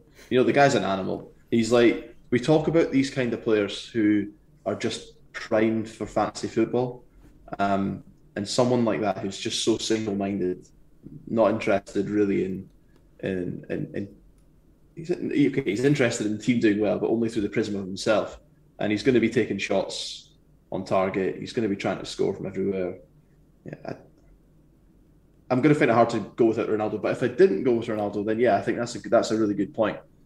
Well, it's You the fact maybe that ask you it move the so- striker position, doesn't it? It frees Yeah. you up, so you can Yeah. go Kane. I do get it. You can go Kane, Lukaku, um, and Salah, for example, right? And you can do that and have Ronaldo in you, um, have Bruno Fernandes in your team, and have a decent team. Like it is possible. It's not a great team, but it's possible. Um, But if you were to do that, if you were to do, if, I mean, let's say you were to have a big front three and Bruno, you're talking about having, you're probably having Guaita in goal to begin with, Trusty uh, and to be up, Kong, you might as well, you know what, like LUOC. you might as well just have a, a, a triple up on Crystal Palace defenders, given how good they're going to be this season. Well, he does, So, say, no, I- he does yeah. mention Antonio, though, to be fair. So let's say he's Yeah, got Bruno. Bruno Fernandes, Antonio, and then he's got Kane and Lukaku. Um, so you do, you still get the Antonio, which I'm terrified of. You still get two rotating premiums, which I think a lot of people are going for, and you get Bruno in midfield. So it's pretty much similar to what like my team, my A team's looking like now, except he's got Bruno in midfield. Now I imagine that means sacrifices elsewhere. My problem is am I prepared to make sacrifices in defence for Bruno when I don't know how good of an option Bruno is anymore? I mean, I'm sure he's going to be okay. I think we're over egging how bad he might become, but it comes down to the captains. When you've got Bruno in your team, it's because you sp- he's a lot of money and you want to captain him. Do I want to captain him over Ronaldo? I mean, we don't have any information right now, but on the information I do have, it's a no. I'd rather captain Ronaldo. So, therefore, I haven't got him. Well, let's let's look. Let's if only there was a place that they both played together, right? And we could contrast and compare the that- output. I don't had. think that matters. Does you think that matters? The fact that he's bad for Portugal and Ronaldo is? I don't think that matters. Well, maybe I mean, listen. Okay, maybe not, but they do both play in that team. The system's obviously different, of course. But Ronaldo, if you, you just have to watch them playing together at Portugal to know who they who the, the kind of superior in the in the food chain is. Um, and I suspect it's going to be the same story at, at Man United. I'm happy to be proved wrong on it, but I Yeah, feel don't- like that I don't think it's you are going to be proved wrong on it, unfortunately. No. it's yeah, I think it's a risk now to go with Bruno. I don't think Bruno is going to be competing with the likes of Salah um, and Ronaldo if Ronaldo was to take penalties off him as well, because that diminishes so much about his game. Because it takes away his shots bonus. You know, he Yeah. scored a lot of penalties last I'm, year. I'm happy to be proved wrong, but I can't see any world in which Ronaldo doesn't take penalties straight away. Yeah. Yeah. So wrong, so so with with that in mind, does Bruno warrant his eleven point eight price tag? I don't think he does. So No. that's why I think Ronaldo Ronaldo's probably more like but but I also think yeah, I agree. We're, we're looking at this only through a Ronaldo versus Bruno. We also have to do what Mark's done and highlight that how much more is how, how much more is Antonio going to? Oh, he's going to smash every single uh, midfielder in Benrahma, Ben Rama by yeah. right. So it'll be Benrahma versus Antonio. So yeah, there's there's a debate to be had. I to begin with, I'd probably rather have Ronaldo and Benrahma than Antonio and Bruno, simply because I can then move Ronaldo on to Kane or yeah. I could then move Ronaldo onto onto Lukaku. Ronaldo's at a feel... better flexible uh, point where you can switch to others, and he's the captain more often than Antonio is. So that's yeah. what it comes down to. And if the captain wasn't in the conversation, then I'd say maybe he's got a point. But otherwise, uh, no. Uh, unless of course Bruno's outscoring Ronaldo on a regular basis, which I can't I can't see it to be honest. Yeah. Yeah. Right. Good question, though. Good question. It, like is, it is, a good question. It gets us thinking because I mean I've looked at. I know it's not direct comparison, but we just mentioned about Dias. I'm not going to need him as a captain. I've looked at Bruno or Dias because they're not that too dissimilar in price. If you can find that little bit extra, I could actually have four in midfield and start with Bruno to cover Man United's three games. Yeah. Or even have yeah. him alongside Ronaldo. I wouldn't don't mean just in case. I mean just completely over Dias. So, I mean as bad as Bruno might suddenly become because Ronaldo's in his team. Home to Newcastle, can we really see Bruno getting a blank? I suppose he could do, but I think it's probably more likely that he gets a bunch of points. yeah. He's not going to all of a sudden turn into a bad option, but I think his his appeal is diminished. Yeah, yeah. Uh, Hornet said, "How do you stop your head from spinning?" Now I'm going to assume he's not drunk because I've uh, put one leg down as the answer there. That's what I was always told. Um, I don't know, mate. My head's all over the place. If you can tell from this podcast, I'm considering Vestergaard, who hasn't even started a game, and Guaita, and all sorts of players. So, um, Arsenal. Yeah, I would. I would just say sometimes it's worth just putting your phone down, walking away, taking a couple of days out. I've still got time. Still got a few days, um, and go put put something together. Put together a team that you're happy with, right, and then work back from there. So at the moment, I've got a draft that's sitting there, has been sitting there for probably two days now, and I haven't made any changes to it. So put something together, leave it for a while, go back to it, and if you decide that you want to have X player instead of Y player, then do it. Something I always love doing, and I used to do this all the time for captaincy decisions. So let's say you've got Kane and Salah both have great days, uh, great great games at home to to did the opposition. I'd flip a coin, and I'd say tails is going to be Salah, heads is going to be Kane and I wouldn't flip the coin to make to, to actually give me the, the, verdict. I'd flip the coin because if it went one way and I wasn't happy with it, I would know for sure it was the other way. Mm. So if you've got one, if you've got the kind of individual decisions that you want to make, you can maybe try that method. But yeah, it's hard to stop your head from spinning apart from taking some deep breaths, meditating a little bit, and uh, taking some time, taking some time away from your team if you need to. Yeah. I think another good a good scenario is if you look at your team and there's an Arsenal player in it, you know you know something went wrong. Um, Mark Sky FF again. Oh, has he already given one? I think he did. But anyway, is Jorginho a less viable option now? Chelsea have signed Saul. I don't know how you say that name. Saul S A U L, the guy from Atletico. Is he more yeah. of a rotation risk, or is he the most nailed midfielder for Chelsea? I'll answer that one. From I don't know. At the end of the day, my gut feeling is that Jorginho is kind of Tuchel's guy, and that Saul will will fill in. I could be wrong because I think he's a very good player, but the fact that he was being touted around Europe to be sold suggests that maybe something's not quite the same with him. Um, I haven't done the research to be fair, but I think that the midfield, the midfield two, because there is basically two spots there, isn't it? Jorginho, Kante, and Kovacic. They needed someone else in there. They needed a four because that was the one area they were weak. I think he's been brought in just to help. There will be some rotation because there always has been in that area, but I think in the main for me it will be Jorginho plus Kante when they're fit. Uh, Kante gets injured a lot. Kovacic will fill in occasionally and sells there. That's what I think could be wrong. I still think Jorginho is a decent option. I think the main thing is the fact that Lukaku's come in and probably, in my mind, taken penalties away. I don't know that for sure makes him a less viable. So I wouldn't say it's more Saul. I'd say it's more Lukaku that's negatively affected him. However, still at 8.3 million, he's getting four or five points every week, it's not it's not terrible. Um, I still think it's okay.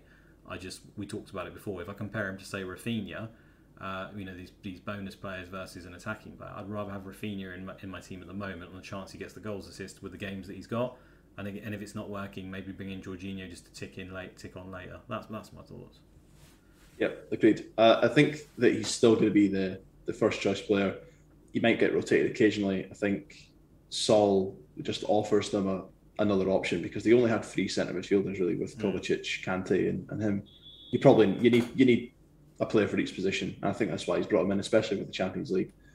will it affect him? It might mean that he plays one or two games less, but I still think he's one of the first names in the team sheet and will play most games. He'll play as many games as uh, Lukaku, Rudiger, probably, Azpilicueta. I think he's in that mould. So Yeah. I suspect he still plays a lot of games. I also look at Rodri for this, right? Rodri's, you know, plays a similar role. Spanish defensive midfielder, really good on the ball. I imagine Saul's pretty much the same. I don't know enough about him, but I think that's the case. And Rodri took a while to settle when he came to the Premier League, even though he's good. And it, it took quite a bit for him to settle. And I imagine it'll be the same. And it's the old cliche, the pace of the game, right? Um, and I feel like that's what the case would be with him anyway. Even if he did have plans to, to integrate him into the team, I think it might take a little bit of time because it is a different style of play. I mean, they get all the time in the world in that in the Spanish league when you're dominating the ball and you're they like to have it expansive and pass the ball around. You're not going to get that in the Premier League, so I think he'll be integrated. Uh, Mark's Yeah. asked another one. Ferran Torres for City now they haven't signed a striker. We kind of asked asked that one. Is he the first choice or will he rotate with Jesus with Mahrez? I think our answer is pretty much we think he probably will rotate at some point, but he's firmly first choice and I'm willing to take the punt. That that's where I'm at. Uh, I Yep. think Niall's the same. Uh, Yep. James Hyde, thoughts on Wolves' attacking options? Again, we kind of covered that one with a great fixture on. Trincao, especially, has been unlucky not to have at least a couple of goals. He's got shot bonus and was close to tackle bonus two in the last game. Is he a decent differential at 7.8? Over to you. Yeah, I think he could be. Uh, again, it's not someone who I've looked at greatly. I think that the other options around that price, you've got uh, Sarr and you've got Benrahma and you've got Andre Gray. So there's a few in there who people are talking about. Um, he could be he could be an alternative. Gray, yeah. Andre Gray's a different player altogether. Sorry, not Andre Gray. Sorry. Andre Gray is the striker that plays for Watford, right? Yeah. You can tell. You can tell it's late. Um, so yeah, so Trincao looks quite good, but I just I can't see him. I can't see him doing doing brilliantly. Brilliant. I can't see him ripping up trees, but he might be quite nice as an alternative option. They've got good games as we've spoken about. I think I'd prefer to have Traore just because I think that Point one more, right? he's he's point one more, but surely at some point he's going to score, and surely at some point he's going to get a big haul. So I think if I was, and he is also he seems to be more prone to getting man of the match. So Mhm. yeah, I think I think if I was going to go for a Wolves attacker, I'd probably go for Traore over Trincao, but Mhm. um, yeah, he, I agree. he's he's not for me. Yeah, I agree. He looks very good. I'll give you that. He does look a good player. Just not not hundred percent sure. I know you've highlighted the fact there that you got bonus twice, or, or he got bonus once and very close second time. That's good, but they're not sustainable bonuses for me. Tackle bonus again, never know on that. Plus he's an attacking mid. I'll be surprised if he's getting that often. Shots bonus, yeah, but I think everyone in the Wolves team's had about a million shots so far, um, so I'm not sure about that. And then for me, the other part of it is that when Neto comes back, there's no doubt in my mind that Neto is first choice in that team because he's he is a really good player. You've got Jimenez up top, and you've got Traore probably for the other slot. Um, I know they, they can change formation and stuff, but for me, they generally generally most teams have three attackers, right? So that's Jimenez, that's Traore, and that's Neto for me when he's back. Now I don't know how far away he is, and you could argue that that's irrelevant right now. But they've also got Podence. You know, they have other options that I feel like if Trincao's just not doing it, he could come out of the team. So it's just not a punt that's worth it to me at this stage. Um, okay, we've got another message here. I can't say that name. I'm going to try. Uh, surname Pat, Pat Warden. Sorry there, mate. I'm terrible at these sort of things. But he's asked Bamford or DCL. Thanks. I don't know whether this is a Sky or an FPL question. It stinks of an FPL question to me, but I'm giving the benefit of the doubt. And um, Bamford or DCL. What are you, what are you saying now? Um, yeah, I suppose you've got to think of the alternative options if you go one of the other. So I think it's agreed that you're going to need a Leeds option, you're going to need an Everton option. So it's Bamford. It'll be, it'll be Bamford and Gray probably, or DCL and Raphinha, or yeah. So or, or an alternative Everton option is not Gray. For me, I think DCL and Raphinha is probably more appealing to me. I like Bamford. He's good, good Their goal scorer. He's on penalties again. The run's good, but you're going to have to have yeah. It, it's the alternative option, and I think that Raphinha is also a brilliant option in a position that is quite difficult to find. And I also think that Cooper is a good option, um, and it's quite cheap as well, and we'll get passing in that in that game that you, you're going to be captaining them in. Yeah. So yeah, I think I think I probably lean DCL, but not necessarily because I think he's a million miles better than Bamford in a direct comparison. But I think when you take it in the context of needing a player from each team you're going to have to have someone else. And I just think the options are deeper at Leeds and are not so deep at Everton. Yeah, it's the structural issue. If you're asking who's the best Leeds captain, it's Bamford all day for me. He, he, as, as good as Raphinha looks, Bamford's far better for actual points. Um, but yeah, it's a structural issue because R- Raphinha could get close, whereas I don't think many other options could get close, as Niall said to DCL. So that that's why I have actually looked at bringing Bamford in on the Friday night, or even just starting with him because their run is that good, and he offers a lot of captain days where you could where you could pick him. And it could be a really nice differential over the over the template for the reasons we've just mentioned. I don't think a lot of the top players will go for him, so he actually is in, in you know intriguing to me because I like that. I like to say, oh, how can I get a, a step up against the the top players, they'll all be captain in Raphinha, while I'll be on Bamford. You know, arguably my Bamford's better than their Raphinha, so therefore I could do well. But it's the sacrifices made elsewhere made me just go back to the default, unfortunately. But it's an avenue. It's an avenue that I do like. And I, am not sure about Cooper. I do like him. He's going to play, but I think Llorente is nailed on when he starts now at left centre back, and it's whether Cooper's going to take that right spot when there's Robin Koch and. Um, uh, I think he's their main competition. To be fair, they have got a fourth centre back, which name just completely escaped me. But um, Struijk, yeah. is it Struijk? Struijk, that's it. Thank you. Yeah, I think he was even touted as being their first choice at the beginning. So uh, yeah, I, I, probably wouldn't look there. If anything, I'd go with Meslier because we don't know who the keeper is. If you really wanted a different Leeds option to to Raphinha, because yeah, I can argue you can argue Raphinha does does show a lot but not produce a lot. Um, I think he got six goals, like eleven assists last season, which is okay, but it did feel like he promised so much more. Um, Tom, Sky FF, he said Christensen, yay or nay. We've answered that. I think we're both on yay for that. Gilmour, yay or nay. I'm currently on nay, but I'm very open to he is my Ferran Torres get out clause to then get money elsewhere. I'll probably go Ferran Torres to Gilmour if it fails, because his other question is Ferran Torres, yeah or nay, where we've both said yes. So what do you say on Gilmour from the start, yes or no? Yeah, I think we spoke a bit before. I'm still thinking about him. Um, yeah, I, am considering him. I, I, think I think if you if you've got him in your team, go for it. If you need someone at that price or less, yeah, he's a great option. I don't think there are many better at six point nine or whatever he is or less. So if you need to have a midfielder in, you've only got that in the bank. Yeah, he's a good option, and they've got. I think after the Arsenal game, they've got like three games in a row that you'd expect him to get bonus in. He's still taking set pieces. He'll get tackles occasionally. He's going to get some man of the match awards. I'm probably talking myself back into having him. So yeah, he's, he's a he's a he's a yay. Yeah, I do like it, and this lends nicely to Mikey U. He says best cheap midfielder to set and forget, please. I think the best midfielder to set and forget is probably Gilmour. I I, I am intrigued by Gallagher, and I think he could do well. The interesting thing I noticed about Gallagher is he actually took some set pieces. He took some corners for Palace yeah. when I looked, and that heightens him for me because I do I know he had tackles a lot last season for West Brom he is kind of playing. I looked at his heat map. He's playing quite deep, but he's all over the pitch. He's a very busy player, isn't he? He's all up and down it. So I think the fact that he's playing in a defensive midfield slots means that he, he will get the odd tackle. I don't think goals are sustainable throughout the season, but he'll get the odd one as we saw. He's a decent finisher, the man of the match. Um, so I, I do like him. I'm just not sure he's worth 0.4 more. Plus, we haven't actually seen how Palace's team is going to look once all their players are back. They've got quite a lot of injuries, like Olise and stuff like that. I'm not 100% sure how that will fit his role. I mean, where's Olise going to play? They've got Eze, Zaha. You know, they've got a lot of players. There's Edouard now up front as well. I mean, is there even a, a, a you know a chance that he drops out? I don't know. I don't know enough. So one of those two, but I'd probably say Gilmour's the cheapest mid that I'd be willing to set and forget. Yeah, I, I suspect Gilmour's going to play most of the games, uh, and I think it was that last part of the sentence, the set and forget part, that suggest that he probably is. I, I still think Gallagher could be good too, and 0.4 million is not a great deal between two players that uh, offer, I think, different. They've got different attributes about them. Um, so yeah, Gilmour's the cheapest I would say you could go to to set and forget. I think we've obviously talked about Elyounoussi. I don't think he's a set and forget. I think he's a set and continuously think about all the time every forget, week. Isn't he? Just that. That's, that's Yeah, yeah. So yeah, probably probably Gilmour's the cheapest set and forget. Yeah, I don't think there's too many others.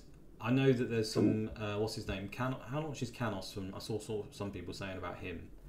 Uh, he's seven point two Canos. Yeah, I'm not convinced he's that's going to continue. I think he had a worldy game week one. I know he's been getting tackles in the right wing back slot, but again, I just don't like to rely on tackles. Um, so I don't particularly like him.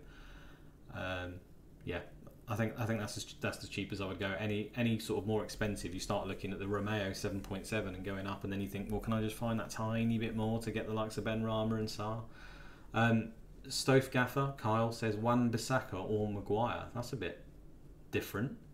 Um, I'd I'd say none. I don't like either of them personally. I think they're good. I think Wan-Bissaka will get tackles. I think Wan, uh, Maguire will get passes. I'm just not sure Man United's fixtures warrant having a defender. Um, Shaw's also nine million. Where you think, well, if I'm going to go for one, I know he doesn't get bonus, but at least he's going to get set piece threat, uh, the Yep. odd assist. And then Varane is actually nine. I think he got passes in one of his games, so I'd probably even be inclined to make the slight saving and get him over any of them. Um, if I Yeah. had to. Yeah, I think between Wan Bissaka and Maguire, I'd probably go for Maguire because he's more of a goal threat and it's probably more likely to get passing. quite a few, As actually? yeah, so as you've said, passing's I, passing's probably more consistently predictable than than tackling is. Um, although United don't tend to get as much passing as I wonder if that will change with Varane and, and obviously signing all these players. Yeah, I wonder if Maguire is a sleeper pick. To be honest, he, he is scoring a lot of goals recently from from corners. He's always had that in his locker. He just never quite ever found them. But he scored maybe two or three. Some of them for England, granted. But um, yeah, it's it's just that when you can get Rudiger and people like that that are even slightly cheaper, who are all more guaranteed passing. And arguably in a much better defence, it's like why would I go for Maguire? And that's what I always come back to. Um, Phantom Yeah, Mantle yep. says is Torres 9.1 million a better pick than a lot of the similarly priced defenders, i.e. at Man United and Chelsea. Um, so we've said we like Torres and we're probably going for him. But yeah, if you directly compare him, I guess to the Man United defenders there at 9.1 and the Chelsea ones, so Rudiger and and uh, Christensen even below, would you argue that the defenders are a better pick than Torres? I think the defenders are probably a better pick than Torres. Um, I think, as we've mentioned with Torres, it's probably just the fact that he is playing up front in a in a team that scores lots of goals, and he he's probably got a higher. I'd say for let's go for a direct comparison. Say Rudiger up against Torres. Rudiger's going to be a better pick, I think, across the season. Hmm. But for the next eight or nine, with seven or eight weeks, say if Torres has continued to play up front, does he have the potential to do what he did a couple of weeks ago and score huge hauls? Hmm. I think he does. And so I'm getting the feeling that with Torres, it might not last all season, but while he's playing in the striker hmm. spot, while getting the same points a midfielder gets for every goal, I think he can match them. Yeah, I think Yeah, and let's go one step further. Let's say it does last the whole season. Suddenly Torres is outscoring them all Well- easily for me. Yeah, there you go. Yeah. Yeah. Okay, uh, I'm going to skip Wilson's because we've done that already. Sorry, mate. FPR hindsight is Christensen worth the risk if it means being able to afford Ronaldo, Lukaku, and Salah? Actually, we've done that already. I think yes, so I'll skip that as well. Uh, Money Mace, how to deal with the two Arsenal single match days? Thoughts on Ben White or Smith Rowe? Thanks. So I'm guessing he means from the off. What's your thoughts? I think if you if you let's say the only time I would bring an Arsenal player in if I was doing it right now, the only the only occasion I would do that is if I'd already spent a few transfers, maybe I've spent four or five transfers prior to the overhaul, trying to be aggressive, and you're looking at those single match days for Arsenal, thinking, Jesus, I'm going to have to use more transfers there. only in the example that you've used loads of transfers would I start with an Arsenal player. There's too many unknowns. You don't want any of them right now. They're not looking particularly great. Um, and you're going to learn more over the next few weeks before you absolutely need them. So I think most people from the teams I've seen on social media are looking to hold off Arsenal and bring them in when you need them on those double that double Yeah. captain double captain days. So yeah, that'd be that'd be my advice. Um, if I was to go with somebody now, if I had to have an Arsenal player, uh, and I felt like I needed them and wanted them in advance of those games, I'd probably go for Ben White or uh, Smith Rowe, one of those two, Yeah. just because I think they've looked. They, obviously, Ben White's not played since the first game, but capable of getting passing bonus, cheap route into the team, and Smith Rowe as well. Yeah. looks like if anyone's going to do something, it'll be him. Yeah, I'd, I'd go Smith Rowe if you wanted to do it personally now. I was originally on Ben White before the season started. I know not much shouldn't have changed, but the way our teams are structured now because of the signings of the forwards and the fact that you want to take your crap players in midfield means for me 7.5 I think Smith Rowe is if I remember rightly. Now for me I prefer him to Ndidi and I see Ndidi in a lot of teams. I'd prefer to chance Smith Rowe, as I said, bonus versus attacking output. I know Smith Rowe doesn't really get that much. But I feel like over this run of Arsenal games and the fact they've got those two captains, you could just stick Smith Rowe in instead of Ndidi, and that's what I prefer to do. I don't have either, and my choice would be none. I'd be with Niall. I think you just bring one in. You can daisy chain at that point, right? So in my mind, because Arsenal players are just so cheap across the board, if you don't want to go Aubameyang, um, or even if, like, say, you wanted to remove one of your expensive tri- strikers to get Lukaku in for that Norwich game, so you could move, remove Salah, Ronaldo, Kane, whoever it is that you've got, stick in Aubameyang, and then switch it back to Lukaku for that game. I, I don't think that's a massive issue, and that's I think most managers' plan at the moment is probably Aubameyang that's in mind because the end of the day, he is the most expensive, explosive potential as long as he's on the pitch. Um, Dragos Sky FF, he says double up on Chelsea defence or even triple seems like a nice opportunity. Yeah, we've covered that. I'm on a double right now, maybe more, and I think Niall's probably on a double too. Uh, Dragos again, any news on Raphinha? Is he in Brazil or not? I don't believe he's travelled to be honest, but we're just going to have to wait for news from the experts there. Um, Ryan West, interesting one that we sort of covered a little bit. Is Ruben Dias essential with no captaincy needed in the upcoming months? And that's what we discussed, right? I'm not 100% convinced he is essential from the start. I do think he is eventually. And it's just whether for me you're prepared to book in a transfer to probably later get him. You know, is there a player you can see out there that is going to outscore Dias in the first 10 weeks? I don't doubt there will be some that do it. But it's a it's a pretty brave punt considering Dias will probably pick up four or five points and even get clean sheets in games you don't expect. So for me, if I was to do it, it would either be either Bruno Fernandes in his place in a weird structural, but probably more likely Trent Alexander-Arnold at point one more, point point one less. Sorry. So I think you can do it. I don't think it's a bad decision personally. I agree. No, he's not. He's he's not essential, but he's going to be essential. So make your choice. Do you want him now or do you want him later? Yeah, yeah, indeed. Uh, Angus McPhail, is Joel Matip a viable alternative to the more expensive Liverpool defenders, at least initially? I'm going to throw this to you because I've probably got controversial thoughts here, and I think I know your answer. Oh, um, no, I, I just think that there. Are, I know that Gomez is obviously seems to be a little bit off just now, and doesn't look like he's going to be getting back to the first team anytime soon. Um, and Konate, big signing in the summer. You'd imagine at some point he's going to come in. Matip's injury prone. Probably is going to cover you for a, for a few weeks, but I do I do feel like it's a risk. It's a big it's a big risk. I feel like it's a bigger risk than, for example, go with Christensen, um, who's I think about the same price. So yeah, too too risky for me. Although will be a great pick if he plays. I just don't know if he's capable of of playing uh, consistently over a long spell. I think last season I think he only managed three, two or three Premier League games in a row before he got injured, and he's already played three Premier League games. So maybe he's, hopefully he's not, but maybe due another mm. injury at some point soon. And the last thing you want is for someone to get injured so early on. Picking injury-prone players, I've done that in the past, and it always backfires. But yeah. you might you might get lucky. You might you might manage to stay injury free this season, but I'd be very surprised if he manages it for yeah. for the long run. Just just to counterbalance it, because I think I'm probably going to end up going the way Niall's gone, but at that, I think that price is ridiculously good. You can see on my screen up here, I've actually brought up XG for the first three weeks of the season. Um, and again, it's tiny limited data. But as you can see there, uh, Matip is in the top five defenders for expected goals. Now, he is a real threat from set pieces. Whenever they lift the ball mm. in, everyone knows that Van Dijk's their main threat. And as a result, Matip gets left, and he actually ends up being probably, strangely, the, the bigger threat, as this data suggests he is going to score goals. He's done it before in the past. He's a beast in the area. Um, so I do actually really like him, and I feel like when you look at say him compared to Christensen, because he's probably the best comparison, right? He's only 0.1 more. Matip is currently in their first team starting for Liverpool. I don't think there's any debate about that, um, considering how it's gone so far. Yeah, you could argue therefore he might get the rest before the Champions League because they want to play Matip in the Champions League. I get that.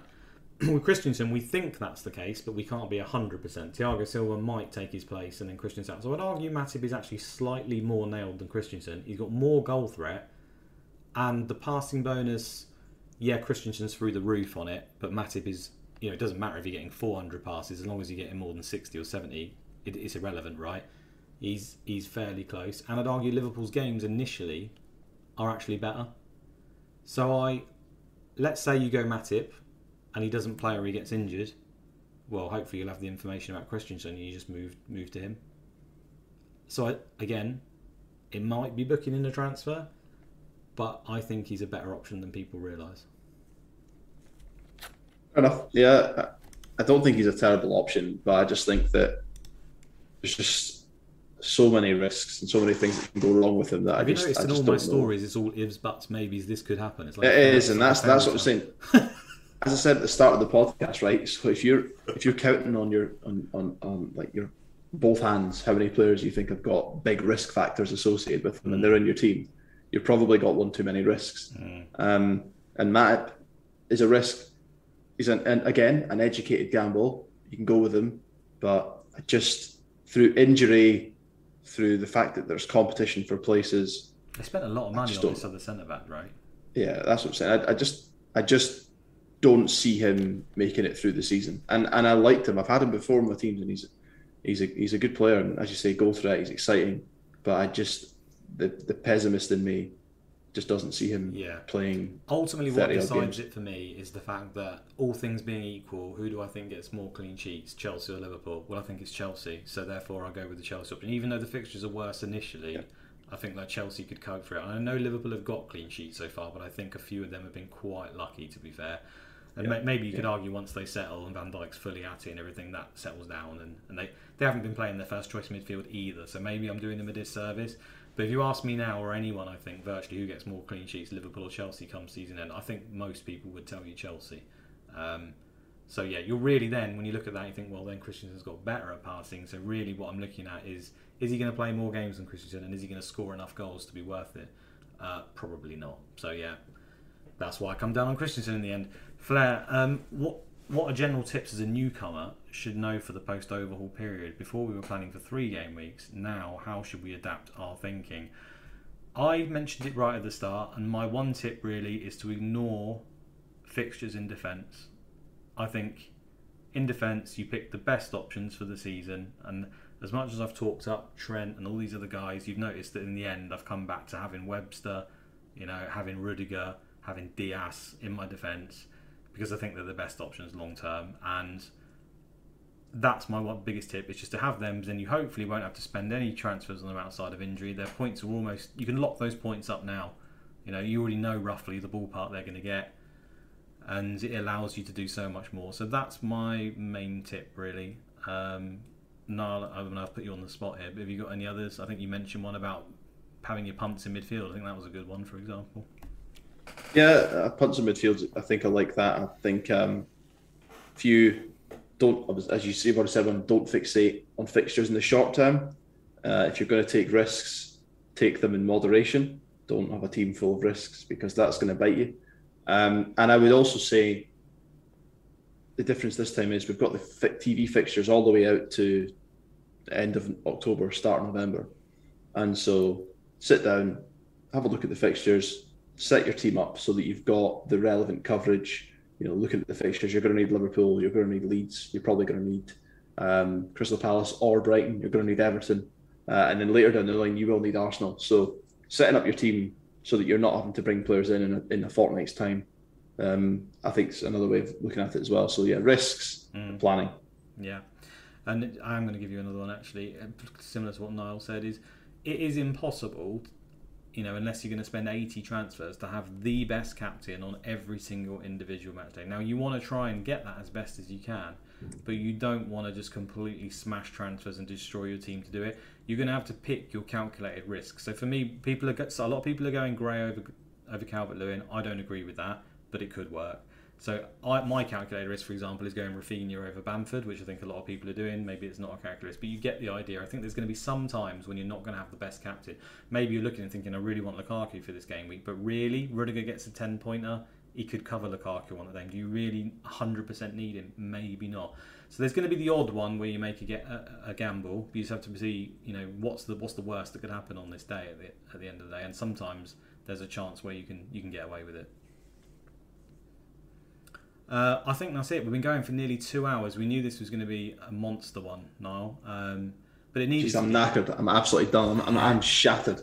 yes, My brain, my head is spinning. exactly. Yeah, put your foot down. That's what I got told. Lay on the bed, stick your foot down. Apparently, the room stops spinning. doesn't work for me. I tell you that now. I've had to have my window closed as well because it's uh, just so noisy. I'm trying to keep the background noise down, and I am roasting in this room as a result of PCs churning out like 900 degrees. I think it's all the screenshots I've got of my overhaul teams on it. Um, yeah, so thanks a lot, everyone. Hopefully you enjoyed that. Hopefully it was some help. Um, I know there's not a lot of definite answers, but that's because we're so up and down on certain things, and I think there's a lot to debate. Hopefully you're thinking about these things. Hopefully we've given you a steer in the, in the right direction. Um, I guess time will tell. Um, but at the end of the day, we're working here with three weeks worth of information. I don't think it's enough to make complete, you know, 100% confirmed answers to a lot of these questions yet. And, you know, we do have these 40 transfers. I think there's nothing wrong. It's annoying that you have to use them, or maybe you've used more than that already, but um, I don't think you need to be afraid with correcting mistakes early on. I think it's far more beneficial to use a transfer in the next coming weeks if you feel like you've got something wrong and get it right quickly because I've been guilty in the past and thinking I'm not going to use transfers I've used too many and hopefully things will change around and then I just miss out on points for a long sustained period. So I'd take that uh, thought away with you as well I would just just in case you get something wrong you've got transfers right now fix it it'll probably sort it out in the, in the long run. Um, right uh, last mention of course is to the members area um, fantasy football scout if you sign up to that you get access to the data I was showing you guys on the screen uh, gives you the ticker which is really helpful as well.